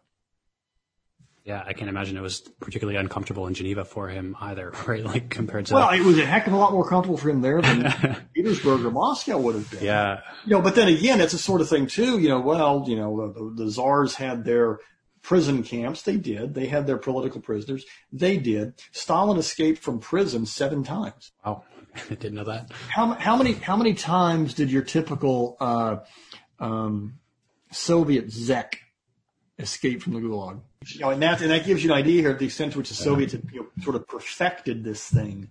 You know, and it's not. It wasn't just you know the first concentration first concentration camps are actually um, Spanish in origin, dating back to uh, the uh, the the, uh, the Spanish effort to quash the, the rebellion in Cuba. Brings America into it. The second iteration of concentration camps are American in the Spanish, uh, and I'm sorry, in the uh, following the uh, American, the Spanish-American War you know, we create them in the Philippines to try and put down an insurrection. So I don't want to. Again, you have to understand these things in their broader context. But the, I'm sorry, the, uh, the, the the Bolsheviks under under Lenin and then Stalin perfect them, um, and it's it's it's a remarkable turn. You you would do you would you would you would per- perpetrate such cruelty in order to achieve your utopia. Yeah, yeah. uh, I read the short story like a long time ago. It's called "The Ones Who Walk Away from Omelas," mm-hmm. um, and it's the same concept. Like, yeah, we can we can build this beautiful utopian society, even if the society is completely based upon this, the ultimate suffering of one singular child. And it's the same logic that they're using here. Like, you know, in order for us to get to this utopia, the, you know, the consequences are going to map out where like, you know, these people have to suffer for the overall good, the greater good, whatever it is. And they use these rationalizations as a way to get there. The, the end, the ends, our noble ends justify our cruel means. Yeah, exactly, exactly. You know, and that, that's you know that's as much a philosophical and religious question uh, that needs to be discussed, and that you know largely isn't being discussed um, in a, know, whatever's left of American journalism, and whatever's left of, of of higher education. I mean, how much of this stuff is you know is discussed, is deeply discussed at a philosophical, a religious, a spiritual level, even even literature, a literary level. You know, we we we want to there, there's a movement afoot to sort of overturn the canon, or actually there's been a movement afoot for a long time, to overturn the canon of, of, of Western literature. That includes here, um, in this case, Russian literature, um, without recognizing that, you know, for good or for ill, and it is both, you know, it is for good and for ill, that uh, Western European and, and North American uh, civilizations and cultures are primarily responsible for the contours um, of the of the 19th and 20th centuries, that if you overturn that and you ignore it, you're you're missing out on learning the lessons, both the good lessons and and the bad lessons. Um, it, it's amazing how many people are completely oblivious to the prison camp experience um, in the Soviet Union. It it for me, and I know this isn't true for everybody, but for it, I find it remarkable that folks your age and some folks my age um, are more than happy to walk through the streets waving, you know, red flags with hammers and sickles. Um, and yet they would turn and, you know, to somebody, anybody who would even think of wearing a swastika and, you know, and rightly denounce them for being a fascist. Like, well, wait a second, folks. Let's wind this back a bit. Um, you know, that ideology for which you're waving the red flag with the hammer and sickle, uh, killed how many times more people indirectly and directly than the Nazis. Um, that's not to say I'm not I'm not in any way, shape, or form suggesting, you know, that there's anything remotely redeemable about the Nazis. But how is it that there's anything remotely redeemable about communism at this point? Yeah, I think I mean, all you need to do is you know read a a chapter of the Gulag Archipelago, and you're done. It's like, okay, that's enough. Right. I mean, proof it, that I need. The thing, the thing that's just amazing, right? You know, again, I'm not. I, I, this is not. This has nothing to do with with with you because you you end up with these. You know, you don't want to get in a situation. Well, you know, this. You know, the the Armenian suffering was more than the Greek suffering was more than African American suffering was more than than Jewish suffering. We don't want to go there, right? You can't do that. Which who had it worse? but it, it, it's it's sort of staggering to contemplate that the number of folks who were exterminated in the camps in Germany were roughly equal to the number of people who died in the Great Famine. Yeah, the raw numbers are the same. Right? Well, I remember about, about six million, right? Um, to say nothing of the tens of millions of more who were in prison, the millions more who were shot summarily. Um, or exiled or whatever it is, exiled, right? you know, families that were torn apart and that sort of thing. You know, this idea, this ideology, both ideologies, obviously Nazism and, and that's the thing, Nazism and fascism are, are justifiably completely discredited. How in the world is it that communism is not? Uh, I mean, let me ask you this. Because, because, because their intentions are good? well, okay. Uh, now I'm genuinely curious what you think of this because, you know, I'm with you when it comes to, you know, if, if we're going to denounce, if, if we're going to use our moral compass today to denounce things that happened in history, let's start with the worst possible things. Let's get Nazism out of the way. Let's get, you know, the, the Mao's China. Let's get the Soviet Union. Like, let's the, the just. What, Khmer Rouge? Who who, who even knows about the Khmer Rouge anymore, right? Right, and so like, they, they let's killed what upwards of half, ha ha the, the, the, the, in terms of percentage of the population. They were the worst of the bunch. Yeah, it's just, it's just like the, the, the scales of human suffering are unimaginable under these systems when you actually do the digging. Um, and so, you know, I'm, I'm with you, but I, I will say that one thing that, you know, how, how I feel today is I actually did study a lot of Marx throughout, um, university. And, you know, my approach to Marx actually, and the professor's approach to, approach to Marx never really had anything to do with, uh, let's say applying, you know, Marxist principles to a functioning society or talking about the communist system or this transfigured future. Um, I really came to love and appreciate Marx because of the way that he was able to critique industrial capitalism. And I still think about these critiques. I feel like I am successful today in the modern world because I've understood you know Marxist concepts of like you know surplus labor and what it means to be a laborer versus uh, an employer, and you know what it, what exploitation really means, and that doesn't. I don't need to have any of the communist uh, human suffering parts whatsoever at all, but I can still hold on to these kind of interesting thinking tools to look at capitalism today. Well, no, no, I, I actually I agree with most of what you just said. I mean, this is when I when I when I teach the Soviet class. One of the things that they always read when I teach my class on Stalinism, one of the things we always assign is the Communist Manifesto. In part because it's short. I'm not going to give them Das Kapital. I don't know. I think Yeah, Das right. Kapital No is way. probably one of those books that no one has actually ever read. You know, front to back. um, Yeah, no but, but the Communist Manifesto is a very good one, and within the Communist Manifesto, I mean, it's, it's I, to agree here with your point from the standpoint of critiquing capitalism. Mar- Marx's critique is brilliant. There's no doubt about it. What he recognizes is that what he calls the so-called capitalist means of production. You understand the term capitalism didn't appear in print until 1902.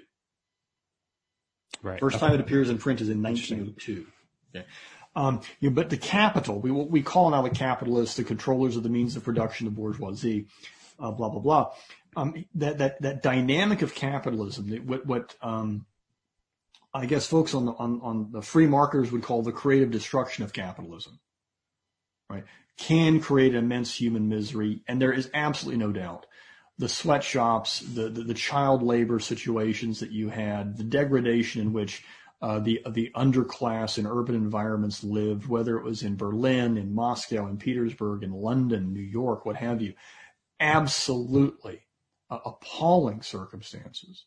There absolutely was desperate need for reform. His critique of capitalism is very, very trenchant, but he also recognizes the brilliance of the system it is the most productive system ever devised by humanity. I mean, and it's not consciously devised. It sort of emerges out of these whole host of historical, geographic, social, political context. But there's, there is absolutely no doubt that by the middle of the 19th century and onward, the productive capacities reached levels that had never before even been imaginable in human context, in human history. And this is one of the messages that I have to, to students in the technology classes. If you think about this for a second, if you think about the, the very long, you know, dating back 10,000 years, the very first human civilization. You think about what, what, what life was like in a hunter-gatherer society, what life was like, heck, what life was like in the 1850s, uh, on, in the prairie in Saskatchewan, right? Or the prairie of western Kansas, Kansas. What was life like in the 1850s? No running water, no electricity. You had an outhouse that you had to go to, you know, in February when it's minus 10 degrees. Your children were as likely to die before, you know, I, I, I don't have the infant mortality statistics on my, you know, at, at, my, at my disposal, but you get the point here, right? How difficult was life like that? For, for just average Janes and Joes. Now you think about today in the United States, and let's set aside the question of homelessness, and let's set aside the question those who are affected by uh, homelessness and especially drug abuse. You know, living in Seattle and San Francisco and New York and places like that. Let's talk about people who um, are lower income, barely scraping by. Right? What is life like for them now here, relative to the life of folks who were considered to be well-to-do in the 1850s.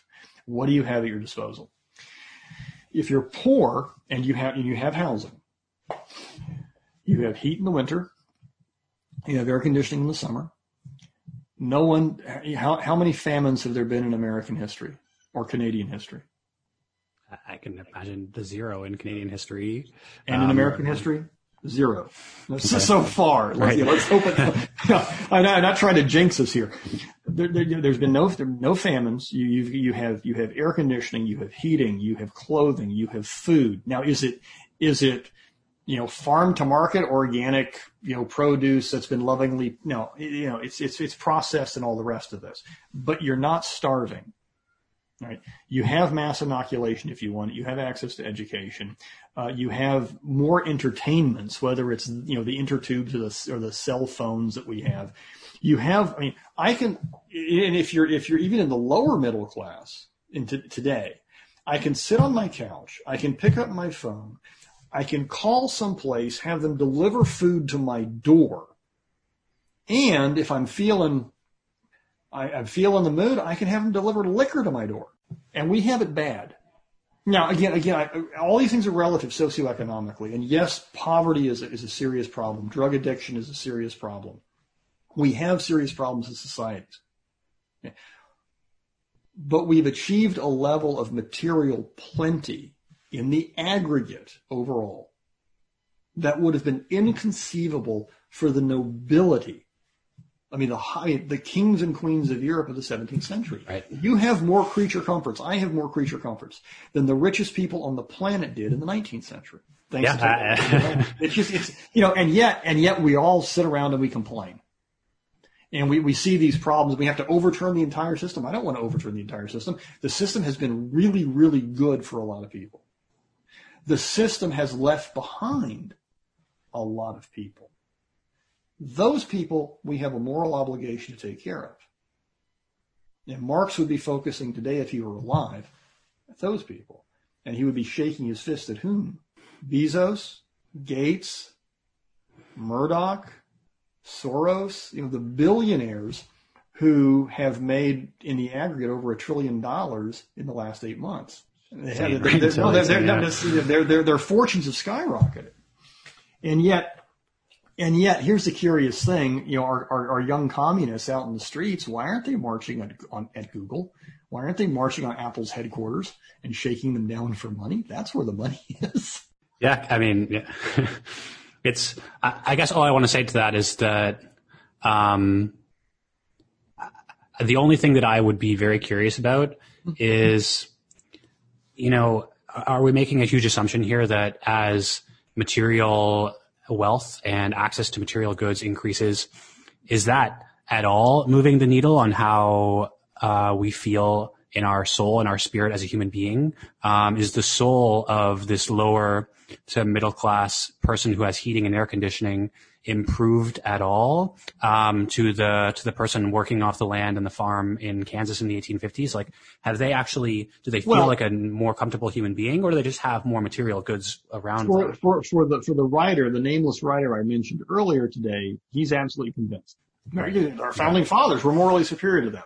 If you're looking for my answer, has the moral compass improved? Has has the crooked timber of humanity um, you know, straightened a bit as a result of this moral plenty? Not one jot. yeah, yeah. I mean, I, I, guess like that should Not be the one jot. yeah, yeah. And I guess you know when you, I always think of this like thing I learned in high school is I don't even of course, kind of cliche, but it's like Maslow's hierarchy of needs. And, you know, hopefully if we can get everyone to a point of like just material comfort, then we can start maybe actually diving into these other questions of spirit and soul and um, you know, how are we going to, to exist as human beings? Well, but now, hold on um, a second though. Going, going back to the discussion that we began with with Russian literature, right? Um, what, you know, the Russian literary figures and a lot of Russian literary scholars and Russian historians would tell you, some anyway, with, you know, absent, absent that suffering, uh, you're doing nothing for that soul, my friend. Yeah, no, I, right? I, I mean, that's, and that's, you know, that, how is it, you know, how is it, how is it the Solzhenitsyn and is able to produce something like Gulag Archipelago? You know, the Yeah, years no one else could have produced it unless you lived through it, right? he, the years he spent in the camps. How is it that Fyodor Dostoevsky can produce Brothers Karamazov, but for his own experience of exile, his own experience of what we would recognize today as a form of torture, you know, because it was his uh, his role in a secret, you know, a secret society um, in the 1840s is what got him arrested, sent into exile, and at one point um, he was victim to uh, the practice of the pseudo execution. Right? He was. They put a bag over his head. They walked him out. He was going to be. They set up everything to make him think he was about to be executed. And then at the last minute, you know, they announced that his sentence had been commuted and it was going to be however many years of exile that he would spend, you know, and he ends up producing notes from the House of the Dead. Um, how, from a, from a, and I don't want to be there. I don't want you to be there. I don't want anybody to be there. But you know, to, to try and imagine yourself in that in that situation, you've been sentenced to death. Your life is going to end in the next, you know, few minutes, and then you're alive you know, because the sentence has been commuted and now you're laboring. That is, that's a life altering experience. And there's a level there of spiritual suffering that also then, you know, follows the physical and, and continued spiritual suffering that you're going to get, um, in, in working in the labor camps, whether you're Dostoevsky, Solzhenitsyn, or the millions of others, you know, who endured that, um, under the Soviet period. Um, that's, you know, and that's one of the things, it's almost a cliche. It's, you know, the great suffering is what produces the great cultural works. Whereas what do you get in the United States? You get crap.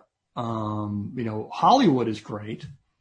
Um, you know, but what are where, where are America's great cultural works? They're certainly not works of, in my opinion, as a non-American. Um, well, I'm an American, but I, you, you see what I'm saying. I don't. I'm not a, an American cultural literary specialist. You know, what are the great works of American culture? There, there, there's great contributions the United States has made to the world. Uh, rock and roll, which comes from Delta blues, the African American community jazz, African American community, Mm-hmm. um, Hollywood, cinema. There are no great American operas. We have musicals if you like those types of things. I can't think of a single American novel that I would recommend over anything written by Russians. You know, at least the, the at least the well established, you know, the the the the, the, the, the standards. Turgenev, Tolstoy, Dostoevsky, uh, you know, but not a novelist, but Pushkin. You know, Russian literature is, you know, if you, this is sort of like a beer and pretzels, you know, discussion or argument. Russian literature is just head and shoulders better than anything American writers have ever produced. Hemingway's okay. He's fine. Uh, F. Scott Fitzgerald, it's all right. Um, but they, they're not in the same league. just Yeah, not. just different ballgames. Yeah, I, I, you'll Yeah, get no and the Russians, from me. and it's not just literature; it's opera, it's uh, symphonic music, ballet. I mean, Russian cultural productivity has just been staggering.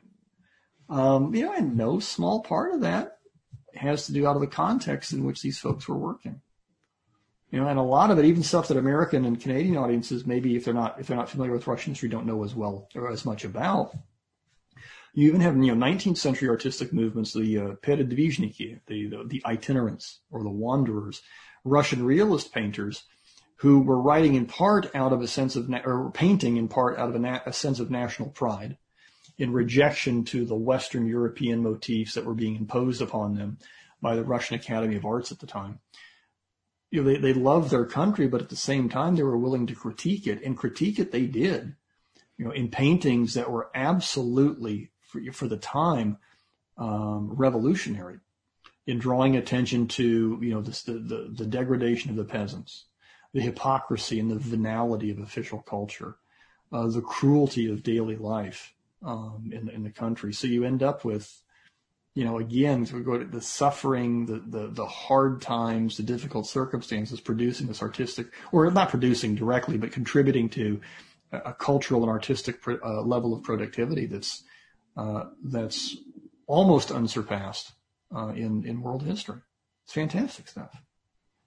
So. Yeah, and I, I'm I'm genuinely curious whether you know we have these these individuals who um, you know, benefit is benefited is a strange word to use. Like Dostoevsky didn't, let's say, benefit from going to the living in exile, but he, you know, he was able to produce such a, an incredible work, um, because, you know, his soul, his, his being, his, his whatever, whatever you want to put, his spirit has been enriched by this experience of great suffering.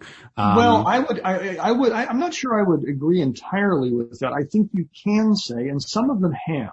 I think Solzhenitsyn I'd have to go back and search, you know, for the, for the quote or go back and look at one of the couple of biographies I've read of him, you know, dating years back. Um, Solzhenitsyn would have admitted, Dostoevsky maybe as well, that while the, suffering was great, from a spiritual standpoint, from a spiritual standpoint, they were in a better position because of the suffering. They were able to, they were able to slough off you know those those mon- those those those those concerns that that detracted them away from what is really important and what was it, it centers the that, that experience of suffering centers the person right? It, it forces you to find the inner strength within yourself. And we have we have many many stories. Some of them you, you get some of these as well with those who survived uh, the German death camps although again the situation there is different you know, because folks were being sent, folk, those, the extermination camps were designed simply to eliminate human beings. The effect of the gulag could have, in some instances, was comparable. You know, you were effectively working people to death under the, uh, the, the ration system that was created, and which, by the way, influenced the Germans. That's one of the things. As an aside here, two two things that that a lot of folks don't understand. The language that the Nazis used regarding the Jews, vermin, lice, filth, that sort of thing, that this, this idea of characterizing them as being subhuman or non-human, that actually came from the Bolsheviks. That rhetoric was in, that rhetoric was influenced by what Lenin in particular was saying about his political opponents. They were bedbugs, they were lice, they were fleas, they needed to be exterminated like vermin. Now, yeah. Lenin wasn't applying that to Jews. He was applying it to socialist revolutionaries, constitutional Democrats, kulaks, members of, I mean, anyone who was a political opponent. The Nazis focus on Jews and, and, and, and uh, Roma or Gypsies, uh, the, the, uh, the physically disabled and things like that. You know, the, the, the, the Nazis, the, the, the rhetoric there's a direct tie between the Bolshevik rhetoric and Nazi rhetoric. There's a direct tie between the way in which some of the German camps were run and what the Bolsheviks had established um, in 1918, 1919 at Solovki, um, and then uh, under the system established by Naftali Frenkel, fascinating figure in Soviet history, where they established the work ra- the rations based upon the amount of work that a person could produce in the camps. And what it ended up doing was you would work harder to get the greater ration but the greater ration was not enough to offset the the uh, additional caloric loss. Right, you had a caloric deficit then. Right, so you ended with a caloric deficit. So the harder you worked, the more you ate, the worse shape you were in. Now I'm not sure how I got off on this aside, but you know, the, the, because we it's it's always problematic when you're talking about the, the Nazi camps versus the Soviet camps, in part because what was unique about the Nazi camps is they were, some of them, Auschwitz, Birkenau, were designed specifically as extermination camps. That was different. Um, although you know, the scale and the scope in the Soviet Union was, was far greater in terms of the number, the extent, their duration. You know, they last all the way up until the fall of the Soviet Union. Uh, some of them have just been converted into now prison camps. You know, but the the the, uh, the framework is there still in the in, in, in the post-Soviet uh, prison system. A lot of these camps were held over from the 30s and 40s, built under Stalin. You know, Auschwitz is a tourist attraction. Yeah. yeah. Um, I, I, think that the general takeaway is, you know, w- we do point to Auschwitz and you know we're like okay here's here's one of the most terrible instances of human history and you know, we should, we, we ought to remember that there are other instances that maybe aren't, uh, at 100% of what Auschwitz is, but they're at 95%, um, well, or, and, or, or well, 80% or whatever. Would, like, yeah, I don't know if I would, and again, it's problematic. I do it sometimes as well. You don't want to, you know, well, let's weigh, let's weigh the Jewish experience in Nazi Germany versus, you know, but if you think about it here, and this is one of the way, and I, we, I do talk, we, we do talk about this. We teach the Stalin class as a way of trying to help people understand the nature of terror um, living under a tyrannical terroristic regime, which is what Stalin's regime was.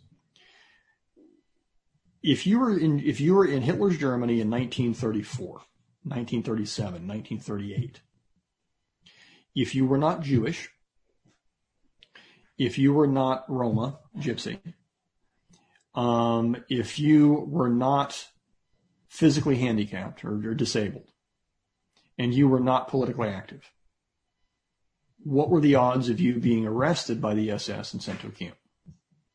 Zero. Vir- virtually none. Virtually none. You would go through the motions, you Heil Hitler and all this sort of crap. You know, if you when you had to do when you had to perform, you would perform, but otherwise you would be left alone. In the Soviet Union under Stalin in 1933-34, especially 37-38, who could who could who could be rounded up by the organs? Who could be targeted? Who was targeted? Any and everyone. Any and everyone. That's the difference. You have a you have a a, a, a horrific authoritarian regime under the Nazis where you had clearly defined quote unquote enemies. Under Stalin, everyone was a potential enemy. Everyone was. And this is the thing you had mentioned. You know, had mentioned Solzhenitsyn's Gulag Archipelago, and one of the things that he talks about in in the trilogy are the waves that that flow through the system, and he you know, he likens it to a sewage system. This is the regime getting rid of its feces, its human feces, its human waste, and he talks about the waves where 1918, 1919, shortly after the establishment, the formal establishment of these new uh, political prisons, you get the SRs, the socialist revolutionaries, the Kadets, the constitutional Democrats. So these were the holdover parties from Tsarism, along with priests, uh, members of the former Tsarist administration, um, and Blushia, uh, the former people, you know, bourgeois bankers and things like that. They're the first wave. Then you have a second wave, and that second wave, you know, may have been uh, folks rounded up uh, during the Civil War, especially kulaks when expropriation of grain was taking place. And they're going to be a company now because the state is emphasizing uh, the arrest of, um, let's say, the, the arrests of, of, of, held over scientific managers from the Tsarist era. And what they're doing, and we, we know this now, Solzhenitsyn talked about it, and, and I'm sorry, but there were a lot of Soviet historians in the 80s and 90s who denied this to deny that what Solzhenitsyn was writing about could possibly be true. It was more fiction than it was real. We know for a fact, because we've got the archival documents now, that they were establishing quotas for the arrests. Right? Lenin sends out a telegram, send me a hundred. Or, you know, or, not send me, arrest 100 of the best known kulaks and bourgeois specialists and opponents of the Soviet state and shoot them summarily as examples. Stalin inherits a system. Stalin didn't create the system. He inherits it from Lenin. Now he expands upon it and he grows it. But eventually it's going to engulf every conceivable socioeconomic level. And of course, during the Great, the Great Terror, 37, 38, who, who's being targeted? But the highest ranking members of the party apparatus themselves. Yeah. Um, I, I, I, don't have much to say to that other than to bring it back to how I first found your YouTube channel uh, was with this speech from Stalin, and obviously this is his last speech, and it, you know he, he's done after this. But even during that speech, the thing that stuck with me the most was he he might say ten words, and then the entire building erupts in, in everyone clapping and cheering, and no one wants to stop it's just clapping and clapping and clapping endlessly. And it's the same feeling like any one person who doesn't clap long enough in that, uh, uh, amphitheater is, it could, could face the risk of death, right? Or whatever. And I guess that that just kind of permeated every aspect of Soviet life at the time. Yeah. And it, it was, what's, what's sort of, what's remarkable and also unremarkable about that comment that you just made right, is that there's a vignette in Solzhenitsyn's Gulag Archipelago that says exactly that. It's you know, Moscow fact, a Moscow regional chief. I, I don't. I, we talk about it in the Stalin class. I don't have it here um, uh, in within reach. Let's see if I can do this from memory. Uh, a local Moscow factory meeting, a local Moscow party meeting. The new uh, regional secretary, who's been uh, appointed by the party, is on stage He's just replaced someone who was accused of sabotage and wrecking and summarily executed. And he's up on the stage giving a speech, and Stalin's name is mentioned. And, and, and everybody, Solzhenitsyn tells us in this vignette, begins clapping and clapping. And they rise to stand and they clap and they clap and they clap for a minute, for two minutes. And the people on the stage start looking at each other. And they're looking at each other and they're still clapping and they're still clapping. And two minutes turns to three minutes. Three minutes turns to four minutes.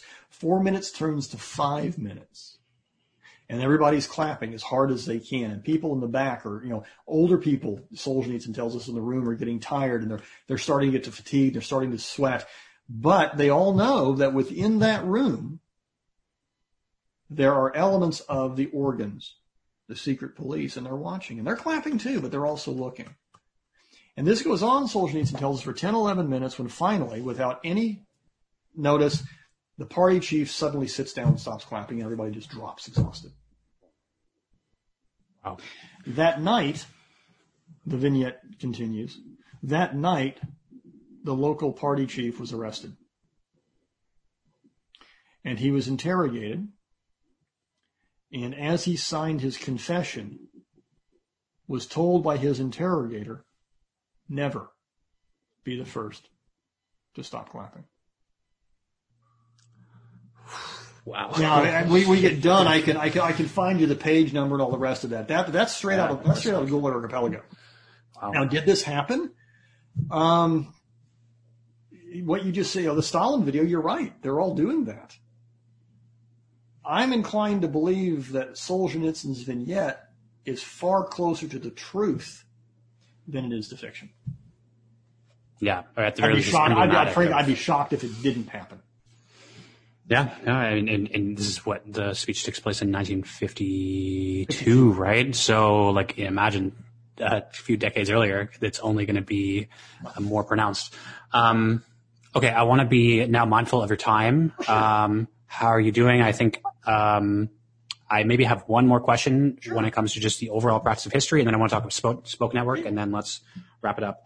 Um, so, th- th- I never get to talk to someone who actually uh, understands history and is a history professor, I, you know, I took some courses kind of casually in university, but I'm very much just an enthusiast.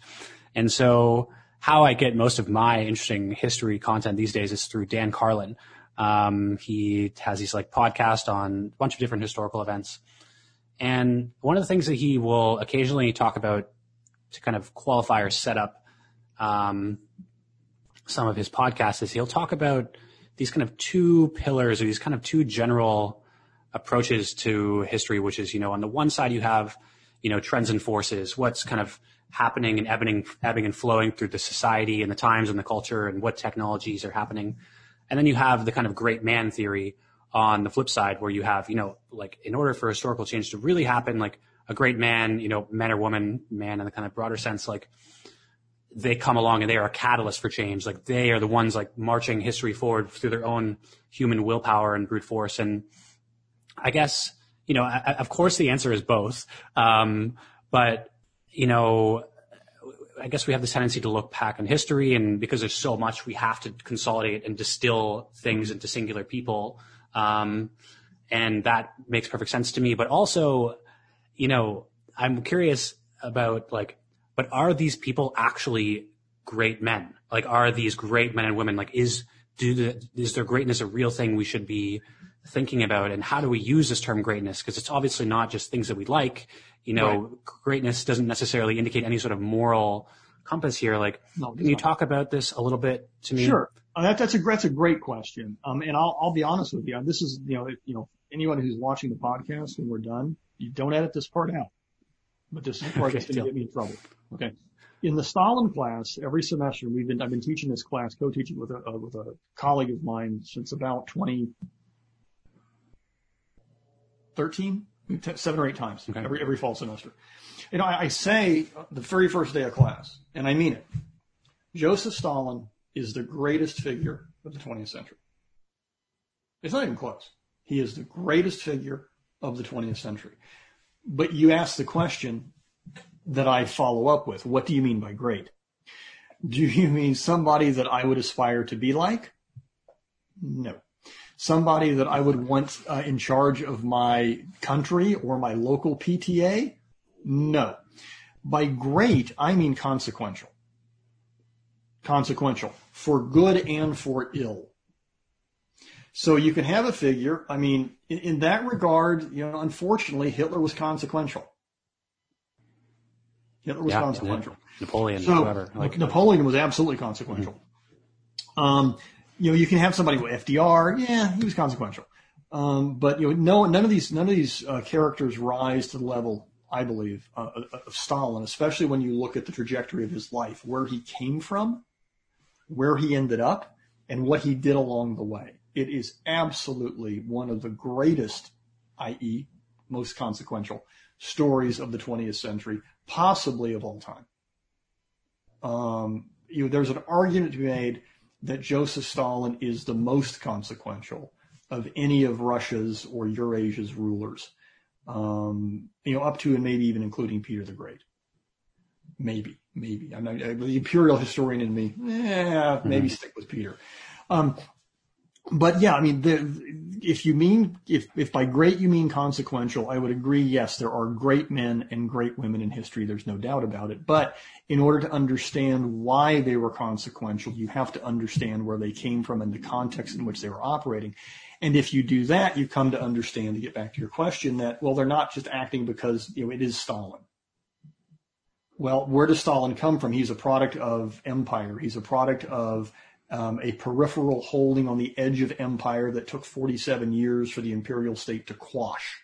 You know, in the Caucasus, he was a minority. He, he was Georgian, but he was Mingrelian, which was, you know, it's not exactly the same. And he went to seminary. So when you have to understand those personal contexts, and within that, how that person evolved out of those larger contexts to, to understand how and why it was possible for them to become consequential. So I, I, that's you know a typical scholarly response. It sort of hedges, you know, your your your question. Um, but yeah, there, there there are consequential people, no doubt about it, and and or there are great people. Um, if if by great you mean consequential, and Stalin was one of them. Yeah, yeah, I think you've totally hit on it. Like when we when we use this word "great" historically, like where there's no sorts of you know, hey, we like this person. It's not about that. Um, it's about something completely. No, but completely but here's the thing. Like, I'll say as I'll say as well. I mean, even somebody like Stalin, you study Stalin, and you you there are things that he did that within the context in which he were operating were extremely smart, extremely clever, and you know, you can learn from that. Uh, you, I mean, that's you don't want to be Stalin. You don't want to be like Stalin um, you know, but his, you know, his ability to manipulate and build a bureaucratic apparatus was, was quite impressive, especially for somebody who didn't have any experience and is all of a sudden thrust into the role of commissar of nationalities.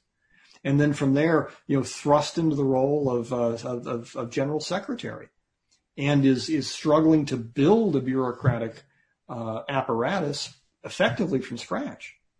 And he was able to do it by delegating authority, focusing on the most important question, not getting too um, uh, uh, tied up in detail, not being a micromanager. Frankly, um, as, as odd as it's going to sound, um, if you're in administration and you're, you're, you're struggling with trying to, to, to deal with an unwieldy bureaucracy and, and adopt principles for how to function, you could do a lot worse than study Stalin's career path. Yeah, yeah. I mean, he had to have gotten through this incredible journey through some sorts of uh, intellect and you know ability, well, yeah. right? And, and the um, application of certain kinds of principles, like for example, this is one of the things that kills administrators. I mean, I mean, metaphorically, it, it ruins their careers. Micromanagement. Micromanagers make terrible uh, executives, terrible executives, because they want to they want to get down to the minutia, and everything gets screwed up. That's not your job. Your, your job is to make decisions, and that's what that's what an executive does. You execute. Now, in Stalin's case, he took that a little bit further than you're supposed to. You want to execute orders. You don't want to execute your subordinates. well, he was he was an executive of a different type, but I mean, from the standpoint of how he was able to build a bureaucratic apparatus and then to make it function with an extraordinary chaotic situation, it's it's admirable, frankly. But you've got yeah, to, you've yeah. got to be able to separate all of that from the really awful, horrifically tyrannical things that he did, because he really was a bad person. yeah, of course. Yeah, but uh, you know, also when you examine a human being, you have to examine all facets of them. Um, and, well, and that, that goes back like. that goes back to Solzhenitsyn, though, right? You know, who, who famously writes that you know the line dividing good and evil is drawn to the heart of every man or woman. It goes right yeah. down the middle of the heart of every man or woman. Um, I, I will always remember that. You know. Um, so, okay, I think that's a great answer. Um, I think just uh, to close, I want to talk a little bit about the Spoke Network. I want to oh, just sure. um, maybe talk to the listeners for a moment here, and um, I'm going to put the the links in the the bio of the podcast, um, and you know, I'll kind of just give my cliff notes of the Spoke Network, and I'll hand it over to you. Like, you know, you talked a few times about copyright issues on Google, um, and you know, but you know, beyond that, you are someone who really does value providing online education to people who are like me. They're 20 and they're estranged in the city with, you know, I've, I'm done university, but I still want to mm-hmm. keep learning. And there's so obviously a big audience of people out there who feel the same way, who want to have high quality university level um, uh, content delivered to them in some sort of accessible way. And uh, you know, the Spoke Network acts as a kind of platform to open that door for people like me. So um, maybe you could tell me a little bit more about your idea behind it and what yeah. you you know your kind of your best case scenario. What does this turn into? Sure. Well, let me let me, let me roll back just a second to give folks you know and you a little bit of background information. Um, as, as to how even those Imperial Russian lectures ended up on YouTube, right, which is how we met. Mm-hmm. Um, back um, um earlier in my academic career, um, like any faculty member at a at a regional university or a major university, you know, there's there was a drive in the uh, the 1990s to the 2000s to put more and more information online, uh, to deliver content through content management systems, a, a WebCT, Blackboard. One of the ones now is Canvas. Some people may know Sakai, and what these are is they are uh, they're they're private, corporate owned, big business enterprises that provide platforms for the delivery of content. You post your syllabus, you post some links, you know, um, here's, here's a, here's a, here are collections of PowerPoints that I've uploaded to the website. Well, when I was at my previous institution, we reached a point where I had put together my flight culture class on one of these content management systems or a CMS. And that was, it was perfect. It was exactly what I wanted. It was icon driven. It was visually directed. I, I do a lot of cultural history as we've talked about. So I think that the medium is an important part of the message. How it looks. It needs to be, it needs to be attractive. It needs to draw people in, especially when you're dealing with, with so much visual culture as I do. I want things to look nice, to be inviting for students. And what happened was that the institution was going to move from one content management platform, one CMS to another one. And so I went to talk to the, the IT people and I said, well, under the new system, can my class, my flight culture class, is it going to look the same way? No. All the, all the visuals were going to disappear. It was going to be basically a bullet list where you just go one down, you check off things. And I said, well, that's stupid. Why do I want to do that? You know, I, I've taken this thing that I've created within this content management system that I don't control. And I thought, well, I've designed websites. I'll just do it myself. So what I ended up doing was I created, you know, scottwpalmer.com and I gave it this silly little name, Scott Palmer's Online Knowledge Emporium. Spoke. I just I needed some I needed something, and that was as good as anything else. And I decided that I would move everything off of the university servers and put it on basically my own platform that was at scottwpalmer.com. And I would, all of the students who enrolled in any class I took, I would create a separate standalone website for that class. And in a way, it's, it's intuitive, or at least it was for me, because I had had some experience, a little bit of experience with design and website development. And I thought, well, look, I teach the airplane class one semester. How much of it is rewritten the next time I teach it? Well, it's not completely rewritten, right? I'd have my notes on my computer, but what I'll do is I'll basically just put all of my content online and make it available to students. So the syllabus is there, the reading list is there, here are some links to other websites. And I started doing that um, so that you know, students, every single web, every single class has its own dedicated website. It's themed a certain way so that the, the, the medium, the website becomes part of the overall message. Um, and it was at, in response to that that I decided, well, let me go ahead and put some lectures online, put them on YouTube, uploaded the Imperial Russian lectures um, in about 2015. And like I said, I more or less forgot about them. I didn't do much with them. And all of a sudden I went back and, oh, I've got, you know, 500 subscribers. Okay, whatever. I've got a thousand subscribers. Uh, I'm up now, I think, to somewhere over 5,000 which and and over two million or close to two million views. Most of that being driven by the Stalin stuff, and that's without even trying. I, you know, so I, I yeah. my, my my thought is, well, there there must be a demand out there for this sort of thing. So what I what I'm what I've taken to doing now is to get back to your question about the Spoke Network. There are there are issues that some content creators encounter with the big corporate tech companies like Google and Facebook and Twitter and things like that. Who owns the content that is on that platform? If you're on Facebook, as part of the terms of service, anything you put on Facebook, your Facebook page, Facebook owns. That's part of the terms of service. They own that.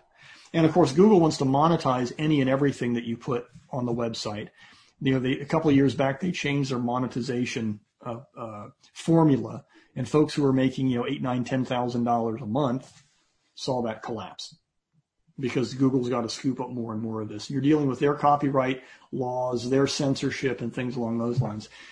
Um, so what I've what, you know, what I've since decided to do, and it's been relatively recently, is I'm gonna I'm gonna start moving additional materials onto a brand new platform. It's called uh, spoke-network.org, and it's part of uh, what I'm calling the Spoke Educational Network.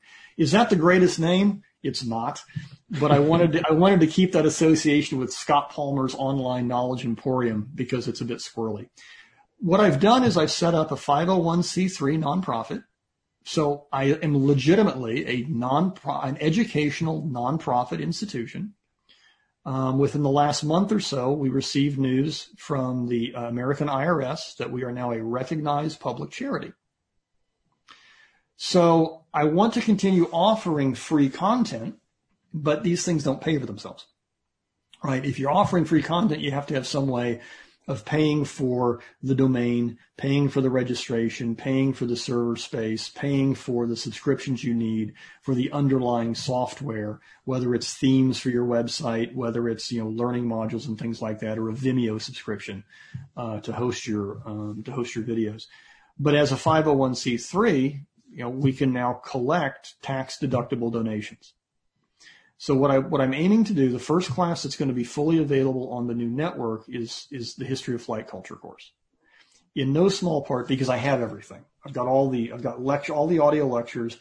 Um, I'm working uh, to develop um, a production quality that is going to be superior to that that you get in the Imperial Russian uh, lectures that are on YouTube. So if you're interested in aviation, go watch the lectures. What I want to add to this though is I want to add to add, add more of a university type experience. So that once when the flight culture course is entirely available, you'll have self-check exams and exercises that you can do, sort of self-assessments to test yourself. Did I really learn it? Did I really comprehend it? We can, you'll have a midterm exam and a final exam. The idea here is to make this a, a self-contained university course experience that gives you everything that you would have online that you would get in a university level course, except the one thing I can't give you, which is transferable credit, right, to apply to a community college or to a university. Although that's the sort of thing that I think down the road, uh, as uh, the situation in higher education shakes out, may well be possible. So um, flight culture is the first one up. Um, I'm working on that now, hopefully to have everything up and running by the first of the year. Then I will probably turn to the Stalin class because that gives the folks who had the Imperial Russian experience something to return to because it, it does sort of pick up where Imperial Russia leaves off. Um, and then the one I'm working towards developing that I, am looking forward to, I mean, I'm waiting for last, um, is History of Video Games, which is a class I've developed in about the last uh, five or six years taught it uh, twice here in my current appointment to, um, safe to say, extremely enthusiastic um, uh, response from students. Um, it's, it's a great class, and what it does is it's it's not uh, trivia. You know, it's not you know, when when did Bowser first introduce the Mario world as, as, as an enemy? That's that's that's not trivia. It it approaches video games the way I approach airplanes in the history of flight culture course uh, as a technology through which I mean, you can, it will trace the evolution of the technology and its sociocultural impact. But at the same time, we look at the way in which society, politics, and above all, the military uh, has influenced the development of video gaming. So it's a lot of fun. And so the, the new the new home for all of this is the Spoke Educational uh, uh, Foundation or spoke-network.org. Not a lot to see there just yet, um, but I'll be I'm working on that as I'm developing the flight culture course. That's where uh, it's going to be housed. So I'll use the, uh, the, the, the YouTube channel, hopefully to direct some subscribers over there. Go watch them because under the auspices, and this is why the, the 501c3 is so important. You have protections uh, to utilize under fair use copyrighted materials for nonprofit purposes, if that makes sense. Non educational nonprofit. Yeah, uh, I think it sounds fascinating. I think that uh, I personally need no convincing that this is what people are hungry for and what people are looking for, anyways. Um, and you know, the credential is the least important part of all of it because I am assuming most people are like me, where they're they've already got their university degree, or maybe they've already they're a working adult and they're not looking to go back to college. Like, um, they really just want to learn for the sake of learning's sake. And there's, there's an, I think there's another audience out there and it's not just, you know, 20 somethings and 30 somethings. You also have, you know, a very large, uh, population of retirees or near retirees who are looking to sort of stay active. Um, you know, they want to learn more about a subject, you know, because they were a successful businessman or a successful businesswoman. They spent all their time building a, uh, building their, their private business. Um, and now they're in a comfortable retirement. They want something more. Those folks as well, I think, are, are interested in these types of things. And what I'm hoping to do down the road is use the network as a platform so it's not just me. I'd like to have philosophers. I'd like to have political scientists. I'd like to have other historians who have you have to have some degree of uh, some degree of uh, technical chops. But if you can record your lectures and if you're looking for a platform to put them there, to have to house them, without having to pay for your own domain name, without having to register your own domain, pay for the server, and go through all of the process that I've already completed, come on by. You know, you know, shoot me a note. Um, I can create just as quickly for someone else a website for a class as I can create one for myself. And then they keep. And the other thing I'm, I'm very uh, keen about is intellectual property. I'm not asking for anybody's intellectual property. If, if someone wants to bring in a course on uh, on epistemology, bring in a course on epistemology. I don't want that content. But if you want to, if you need a platform for reaching an audience and don't want to have to go through this entire process, I've got one. Yeah, I, I mean the whole thing is very exciting, um, and you know whenever you build something that's a that's a win for both sides, the people who are engaging and learning from the content, but also it's a win for the people who want to provide the content as well. Then like that's a recipe for success as far as I'm concerned. So, um, it makes me very excited. Uh, I think, you know, even for anyone listening who enjoyed the conversation, you don't even have to wait. You can go online right now and you can watch the Imperial Russian uh, lectures on YouTube. Um, you also have a bunch of other kind of uh, cool videos on there, like the Stalin one, things mm-hmm. like that. Um, so there's plenty of content to enjoy today and you know lots of stuff in the pipeline, lots of stuff in the future as well. And so, um, yeah, it makes me really excited, and I think um, it's probably you know a great place for me here to just thank you in general.